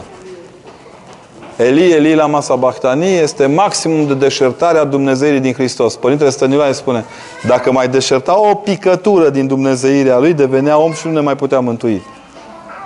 Dar e ca un vas în care avem ulei și miere. Ca să nu zic cu apă, că acolo... Și la un moment dat, torn, torn, torn, torn. Dacă mai tu- pica o picătură de ulei, nu mai era ulei cu miere, era numai miere. Dar mierea nu mântuia. A? Asta e ideea. Există Duhul Sfânt și în oamenii de altă religie, indieni, musulmani. Acum, Scriptura care e inspirată de Duhul Sfânt spune că Duhul bate precum vântul. E interesant că traducerea trebuie să fie așa. Pnevma bate precum pnevma. Adică Duhul bate precum vântul sau vântul bate precum Duhul. Sunt valabile un pic, dar este cert că Duhul lui Dumnezeu poate lucra în... Pe mine mă impresionează, de exemplu, ca personaj, deși cred că eu, va trebui să ne rugăm în continuare pentru el, cel mai bun prieten al englezilor din India, domnul Gandhi, care în momentul lui greu, la o, a treia sau a patra uh, greva foamei, primește de la niște copii din Boston, scris cu mânuța lor într-un caiet, știm că nu ești de aceeași credință cu noi, ne impresionează efortul tău de a salva poporul, modul în care pui problema și că nu ești violent, noi îți trimitem un text care nouă ne este foarte drag și credem că te va întări. Și au trimis fericirile scrise în caiet. Știți ce a cerut Gandhi să fie înmormântat cu el? Caietul copilor din Boston. Este greu, foarte greu să-ți iubești aproapele când acesta nu-L acceptă pe Hristos sau chiar este de altă religie. Cum putem să dezvoltăm în inima noastră iubirea pentru acesta? Începeți măcar. Lăsați teoriile și începeți să vă gândiți la celălalt ca la chipul slavei lui Dumnezeu. Aveți senzația că musulmanul nu e chipul slavei lui Dumnezeu? Dar el rămâne doar în nuce. Nu se manifestă ca atare. Dar nu, nu fiți extremiști. Știți că a apărut, au apărut, cred că acum 2 ani, la Polilon, la, la Iași, acum un an, probabil, oricum, nu de mult, o carte a lui Godo Mihali. Iezuit, punct, nu câine comunist. Ăsta era un preot iezuit care se școlise foarte mult și care este arestat de comuniști, bătut, mă rog. Interesantă via, un om absolut remarcabil. Nu e iezuit, deci e la Sfântul Spirit, nu e la Sfântul Duh, să ne înțelegem. Și la un moment dat, ca să treacă dintr-o etapă în cealaltă a iezuitismului lui, era un examen de scrupule, așa se chema. Îl lua un părinte duhovnic și vedea cât de scrupulos e. Și dacă era scrupulos, nu îl trecea în etapa cealaltă. Că zicea că biserica nu are nevoie de oameni scrupuloși. Are nevoie de oameni iubitori. Puh, mureau ăștia, îi picau pe capete la examenul. Examen de scrupulozitate. Cum să dobândim pacea în Hristos? Dăruind-o. Cu cât îi dați mai multă pace lui Hristos și nu-L bateți la cap cu toate prostiile, cu atât Hristos vă va iubi mai tare și vă va respecta pentru alegerile pe care le aveți de făcut în viață. Țineți minte, cu Dumnezeu nu se comunică în fraze interminabile și pentru lucruri de nimic. Cu Dumnezeu comunici în lucrurile care te privesc și vrei să le crești ca să te crească spre Dumnezeu. Iar pacea în Hristos, să știți că nu e pacea care vă așteptați. Există la Părintele Alexandru Șmeman un comentariu în care se spune așa, când preotul zice cu pace Domnului să ne rugăm, nu înseamnă cu sfărăială Domnului să ne pacea aia. Vai, ce, ce pace am avut în casă, am mâncat, am băut, am dormit bine, ne-am petrecut bine Paștile. Da? Ce singura pace pe care o propune Dumnezeu este o pace neîmpăcată. E pacea în care nu-ți dai pace ca să aduci pacea. Adică la muncă, tovarăș, cum ar zice Dumnezeu să ierte dacă o putea. A, deci e un, e un îndemn la o împăcare cu efortul de a fi în pace. Pacea întotdeauna e un efort. Există și o a treia cale a căsătoriei, cea a călugării, dar există și aceea trăind în lume, dar în curăție și într-o rugăciune și într Hristos? Fără îndoială că pentru cine o practică există. Pentru ceilalți dintre noi e teorie. Dar cel care o practică, sigur că există. Ce să-l oprească să existe? Păcatele făcute în tinerețe și mărturisite la duhovnic de două, trei ori, rămase încă pe conștiință, înseamnă că nu au fost iertate?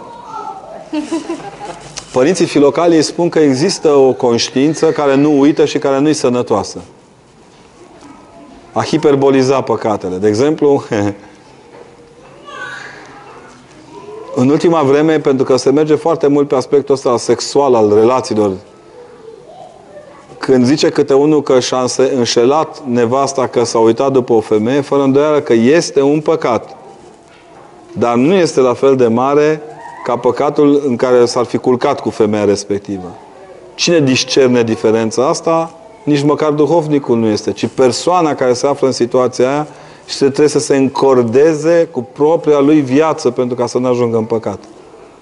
Uh, spoveditul la duhovnic nu te scuză de prostii. Faptul că veniți și vărsați sacul la duhovnic și plecați acasă cu el gol, nu înseamnă că sacul nu mai are câte un virus pe țesătură. Aducerea aminte de moarte este singura aducere de minte care dă sănătate sufletului. Dacă am ști că mâine murim, am fi un pic mai atenți cu ultimele clipe din viață. Asta este cert. Uh, un alt aspect, uh, la un moment dat, săptămânile trecute, într-un interviu la Turnul Sfatului, m-a pus uh, zeița pământului numită Gaia să spun acolo public că cea mai mare calitate a unui duhovnic este să uite spovedanile. M-au întrebat, doamne, dar asta nu e jignire? Nu, pentru că preotul nu trebuie să țină minte spovedania, ci trebuie să se roage pentru păcatele aduse dinaintea lui. Preotul, în momentul când te-a iertat și te-a dezlegat, trebuie să facă efortul de a uita, pentru că altfel când cădește în biserică, când îți strânge mâna, când stă cu tine la o cafea, începe el să aibă propriile măcinări care nu-i folosesc la nimic. Ca să facă mișto de mine și au făcut un pamflet și au scris acolo că e important să uiți totul la spovedanie, dar între timp că, bă, important e să nu-i să iau copilul de, de la grădiniță și să-mi plătesc rata la bancă. Dincolo de faptul că n-am rată la bancă, iar copiii mei de la grădiniță au trecut de mult, dacă îl duc la, pe Costi la ei la 2 metri, nu o să-i pice bine băiatul ăla. Ei aveau dreptate la un moment dat. Una e să vă uiți lucrurile spirituale valoroase și alta lucrurile spirituale care te pot îngreuna în ceea ce ai de făcut. Încercați să fiți distinși cu dumneavoastră înșivă. Ele au fost iertate, dar nu vi le-ați iertat dumneavoastră. Părinte, cum știm când este momentul să ne căsătorim? Păi vine băiatul, mă rog, fata, băiatul, da? De obicei băiatul vine la fată, vrei să fii soția mea? După aia merg la părinți, dacă îi mai au, îi cer mâna de la tata, de la mama, sărută mâna socrilor că îi dau fata, fac nuntă, ăsta e, așa știm că e momentul. Ce v-ați închipuit? Că apare un porumbel alb, așa? și pliasc pe capul ăla. Dacă am aflat că o persoană apropiată ne-a mințit și s-a răcit relația de prietenie, ce trebuie să facem să putem ierta din inimă? Nu putem ură, dar prezența persoanei care ne-a mințit ne tulbură. Păi nu mai stați în prezența lor. Dar fiți atenți că s-ar putea să aveți doar dreptate, dar să nu fiți în adevăr. Adică să știți că femeie, omul ăla a mințit, dar să nu știți contextul. Și atunci eu am studenți care mă mint în față. Deci, părinte, n-am putut să învăț. Eu știu că au fost prin alte locuri de soare pline. Dar nu mă pot supăra pe ei. Și las. Eu îngăduință, pe anumite lucruri sunt îngăduințe. Acceptate. Care dintre dumneavoastră nu v-ați dus acasă la părinți? Ai luat vreo notaj? Nu. N-ați trăit momente de astea? El vorbea cineva la Arad despre gândul sinuciderii și a zis, băi, cine Dumnezeu când a luat un patru la matematică prima dată, de acasă până la școală nu s-a gândit în mii de feluri în care să moară? Să zică, bă, acum să mă lovească mașina, să vină mama să plângă, să zică, nu, bă, băiatul meu, să mai conteze nota la matematică cât persoana mea. Cât persoana mea. Noi asta nu mai respectăm din nefericire la noi. Nu știm că valorăm mai mult decât notele trecute în carnet. Deci chiar valorăm mult mai mult decât diplomele noastre, asta e clar. Ce părere aveți despre implicarea BOR în mișcarea ecumenică? A, grav tare! Grav, rău. Stați într-o biserică anglicană și mai vorbiți de ecumenism. Ușurel cu pianul pe scări. Ușurel. Mișcarea ecumenică, românii, Biserica Ortodoxă nu e implicată în mișcarea ecumenică. Știți ce mă, inter- ce mă frapează? Unii ne dau, de exemplu, pe ruși. Ce ferm sunt ei în antiecumenismul lor. Eu am fost la un congres internațional în care nu mai știau cum să tragă sforile să ajungă în funcții de răspundere și au ajuns. i-au reprezentanți la mișcarea ecumenică. Grecii, care sunt antiecumenici, pă, au reprezentanți la mișcarea ecumenică. Antiecumenismul nu e mai bun decât ecumenismul. Dar eu vă dau un exemplu așa, acum am să fiu neam prost până la capăt. Europa acuză România că suntem antiminoritari și suntem antiecumenici. Corect? Că e unul dintre, bă, nu știți să trăiți în, în, în, în armonie, niște nenorociți. Poporul ăsta anti de toate a votat un sas luteran în fruntea țării ca președinte, iar la ora de religie, pentru ora de religie, au semnat toate confesiunile creștine din România. Este un act de ecumenism. Asta înseamnă ecumenismul. Să învățăm, să trăim după reguli precise, într-o oicumenă, într-o conjunctură dată într-un biotop catehumenal, dacă vreți un termen tehnic. Eu tot zic că Sibiu are o problemă. De a ne și acuză foarte mult că suntem ecumenici, deși eu nu sunt, nu simt. Pentru că la noi pe stradă, când intri pe strada Mitropoliei, așa, Biserica Luteriană Sfântul Iohan, n-are nicio legătură cu ora, Sfântul Iohan, apoi urmează Catedrala Sfânta Trăime, Facultatea de Teologie Ortodoxă, Biserica Unitariană Maghiară, Biserica Luterană, mare, majoră, Biserica Catolică, în dreapta un pic greco-catolici, în capătul străzii sinagoga. Uh, ce ar vrea să merg pe stradă? Puf, de nenorocit de să ne scuipăm unii pe... Există zone în România unde identitar suntem ceea ce suntem pentru că am stat împreună și nu ne-am ucis unii pe alții. Punct. Eu, ca ardelean, nu cred că Ardealul ar fi complet fără maghiar și german. Chiar dacă nu iubesc tot timpul. Chiar dacă unor mă deranjează atitudinea unora dintre ei, eu nu pot să condamn pe toți pentru unul singur. Asta mă învață biserica. Ecumenismul, la modul în care se practică azi, oricum e pierdere de timp din punctul meu de vedere. Pierdem vremea. Pentru că în timp ce noi ca ortodoxi ne-am tot retras, am tot tăcut, așa și-au făcut mendrele lor. Eu cel mai bine mi-a prins când am vorbit în, în mediile ecumenice, când am zis părerea bisericii. De exemplu, m-au invitat toată la un congres gendre. Ăștia băieții cu, știți mai bine ca mine, LGBT, FL, KL, Z, cine știe cel mai greu, că zi de la zoofil, da? și m-au chemat în, con- în conferință. Și în conferința în care pe bune erau reprezentanți creștini, care se spuneau creștini, ca la Oxford, nu? Holy Cross-ul ăla e cu băieții pe... Bine că n-am vizitat biserica. Mai adânc. Da? Când am eu am spus, băi, opțiunea ortodoxă este asta, asta e părerea noastră ca ortodoxi. Băi, șocați acolo, dar, dar de ce așa? Le-am explicat cum e cununia privită la noi, ce înseamnă... Na...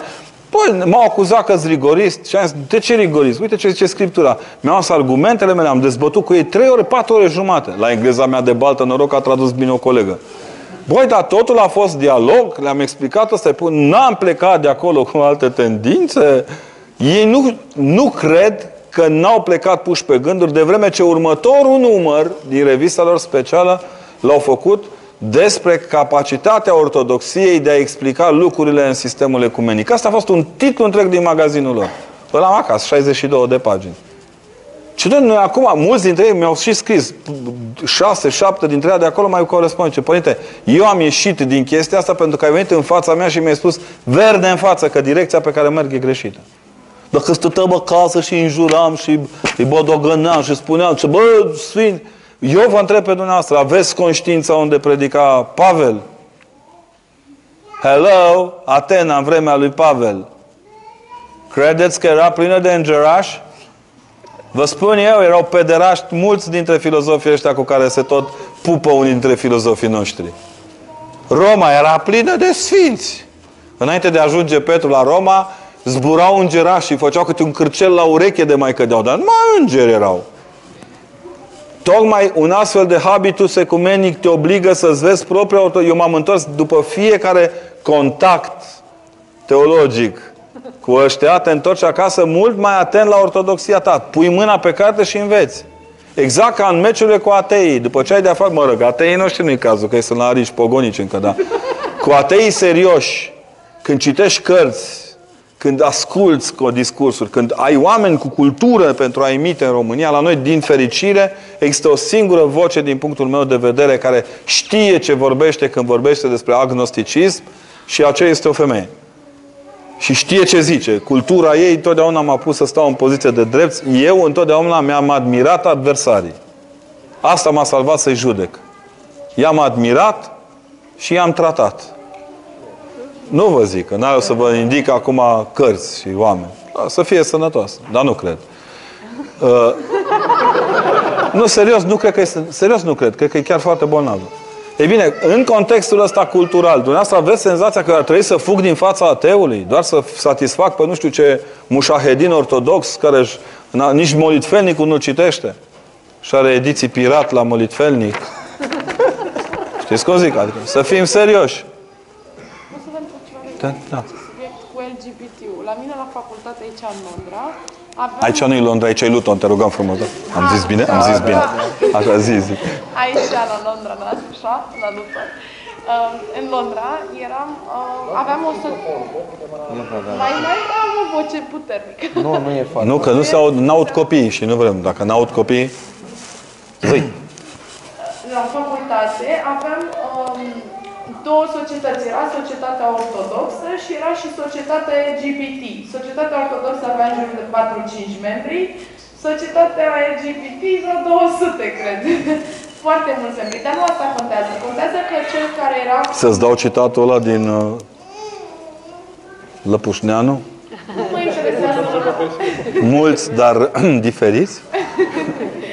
ceva, uh, nu știu, șocat, frapat, habar n-am cum să spun, este că unul dintre, um, dintre colegii mei din societatea ortodoxă, el sârb, um, era și gay în același timp și foarte ortodox și foarte gay și a creat o nouă societate care era o LGBT ortodox, nu, LGBT creștin. ceva Deci că dracul meu cu dracul tău a dat dracii noștri.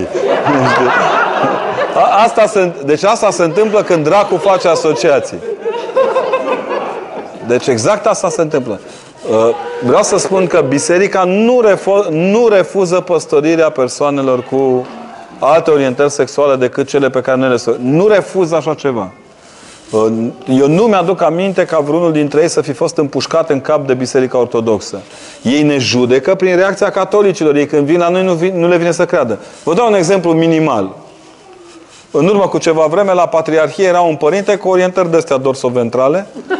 L-au căutat ăia nebuniți, l-au căutat presa. Situația așa a fost făcută că omul era și foarte, foarte bolnav. A fost mutat de la Patriarhie cu mult înainte de a descoperi astea orientările lui psihomotorii. Și la un moment dat, ăștia din presă au sărit pe Patriarhie, jinindu-ne tot timpul, dar în permanență. Deci, dintr-o dată, dacă e unul singur, toți sunt așa, cu tare. Și eu le-am spus la de, cei de la Patriarhie înnebuniți nu mai puteau răspunde la provocări. Ăștia veneau tot timpul în valuri de întrebări. Și am spus, eu am luat, am, fiind purtător de cuvânt al Mitropoliei, la o emisiune de la, televiz- de la radio, lucru care a devenit viral, că eu sunt mai, ne- a spus că nu sunt foarte normal în reacții. Mă, și am zis zic, că, băi, erau strânși câțiva dintre colegii din presă, zic, băi, știți ce mă doare la voi? Când v-am spus că suntem împotriva homosexualilor, a, stăit, a stăiat pe noi, a sărit pe noi. Ne și ne-a spus împotrivă și nu admitem ca fiind o normalitate. A sărit pe noi, ne-a făcut în... Mă, acum avem și noi homosexual. Ce aveți, bă, cu noi? Am căutat până am găsit un să-l protejăm. Ce vă băgați să?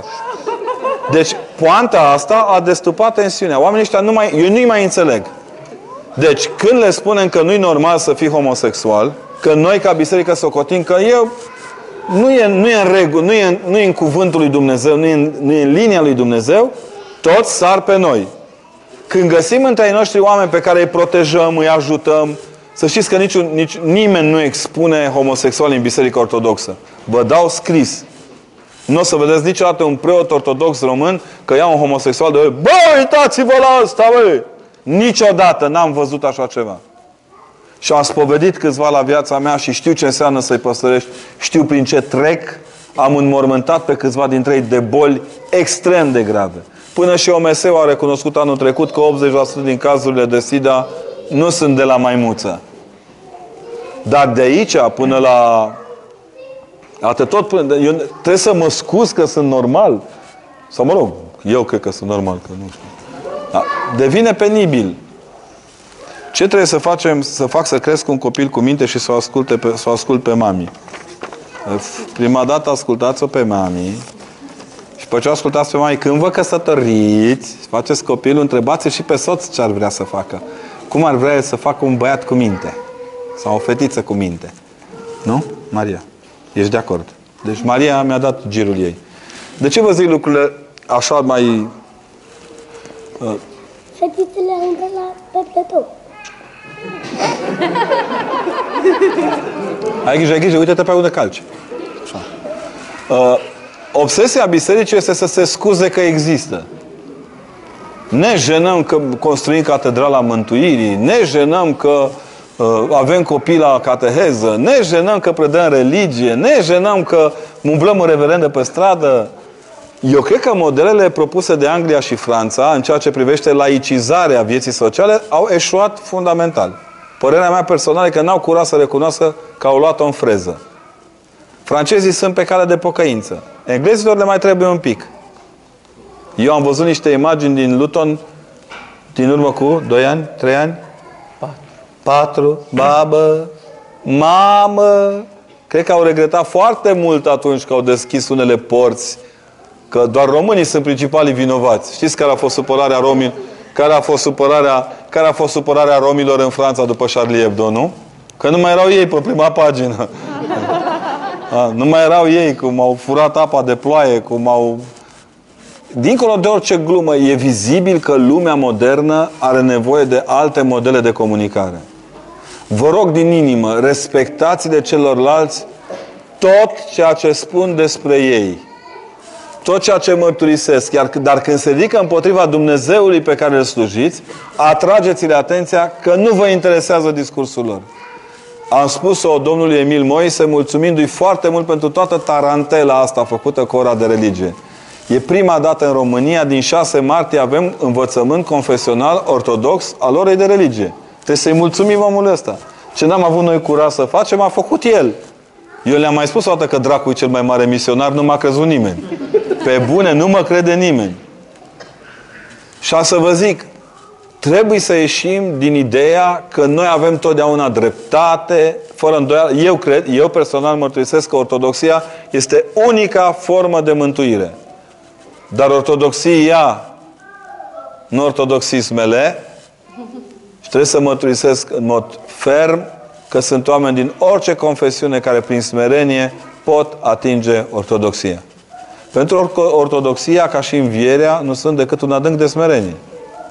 Doar prin, prin copleșirea asta, prin rămânerea asta în stare de admirație înaintea lui Dumnezeu, îți dai seama ce prostii vorbim noi. Ani de zile mă întrebau cu coanele dacă au voie în perioada cu pricina să intre sau să nu intre în biserică. Mai norocul, dar nu, nu la o conferință, nu două, nu trei. Trei, patru sute. Noroc cu Maica Siloana, că mie nu-mi trecea prin cap că dacă nu am avut uh, problema, n-am soluția. Și Maica Siloana a zis atunci, dar bă, tătică, dar ce, avem vreun uh, cabinet ginecologic de control la intrarea în biserică? Creșteți-vă conștiința care să vă spună ce aveți de făcut. Nu mai așteptați să vi se spună tot.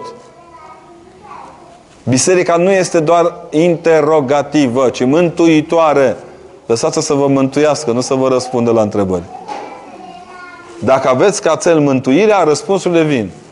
Dacă avem ca cel fățoșenia, triumfalismul, alte blablauri, ne trăznește Domnul exact în mal. Ne aduce cât o formațiune muzical distractivă noaptea de înviere în fața porților pentru a dezvolta cultura manelistică a englezilor. Că englezii e de vină. Nu noi, noi nu. Gata. Gata. Mai este o întrebare? Mai vrea cineva să întrebe ceva? Mulțumim, Părinte, Domnul să ne dea putere să veniți și la, la nu spun la anul, poate mai veniți anul ăsta. Da. Mai pregătim surprize. E martie. Da. Se poate. Who Să knows? ne ajute Dumnezeu să, Să citesc dintr-un rus celebru. Who knows? să punem la suflet aceste cuvinte și sfaturi. Mâine slujba începe la ora 12. Hai că ora două acasă. ora 12, acasă, cine are casă. Da. M-a întrebat cineva odată dacă am casă și am zis Cred că partea de mormânt care aparține tatei mi-a intrat mie în moștenire. Ai singura casă, ales. Pe pământ n-avem cetate stătătoare. Gândiți-vă bine la ce a zis Sfântul Apostol. Pe pământ nu avem cetate stătătoare. Știți cu ce comparau părinții bisericii creștinismul? Cu sângele în trup. Și pe cum sângele în trup îi dă viață, așa creștinii în trupul social dau viață trupului social. Fiți atenți și nu vă mai complexați de ortodoxie. Dăunează grav sănătății.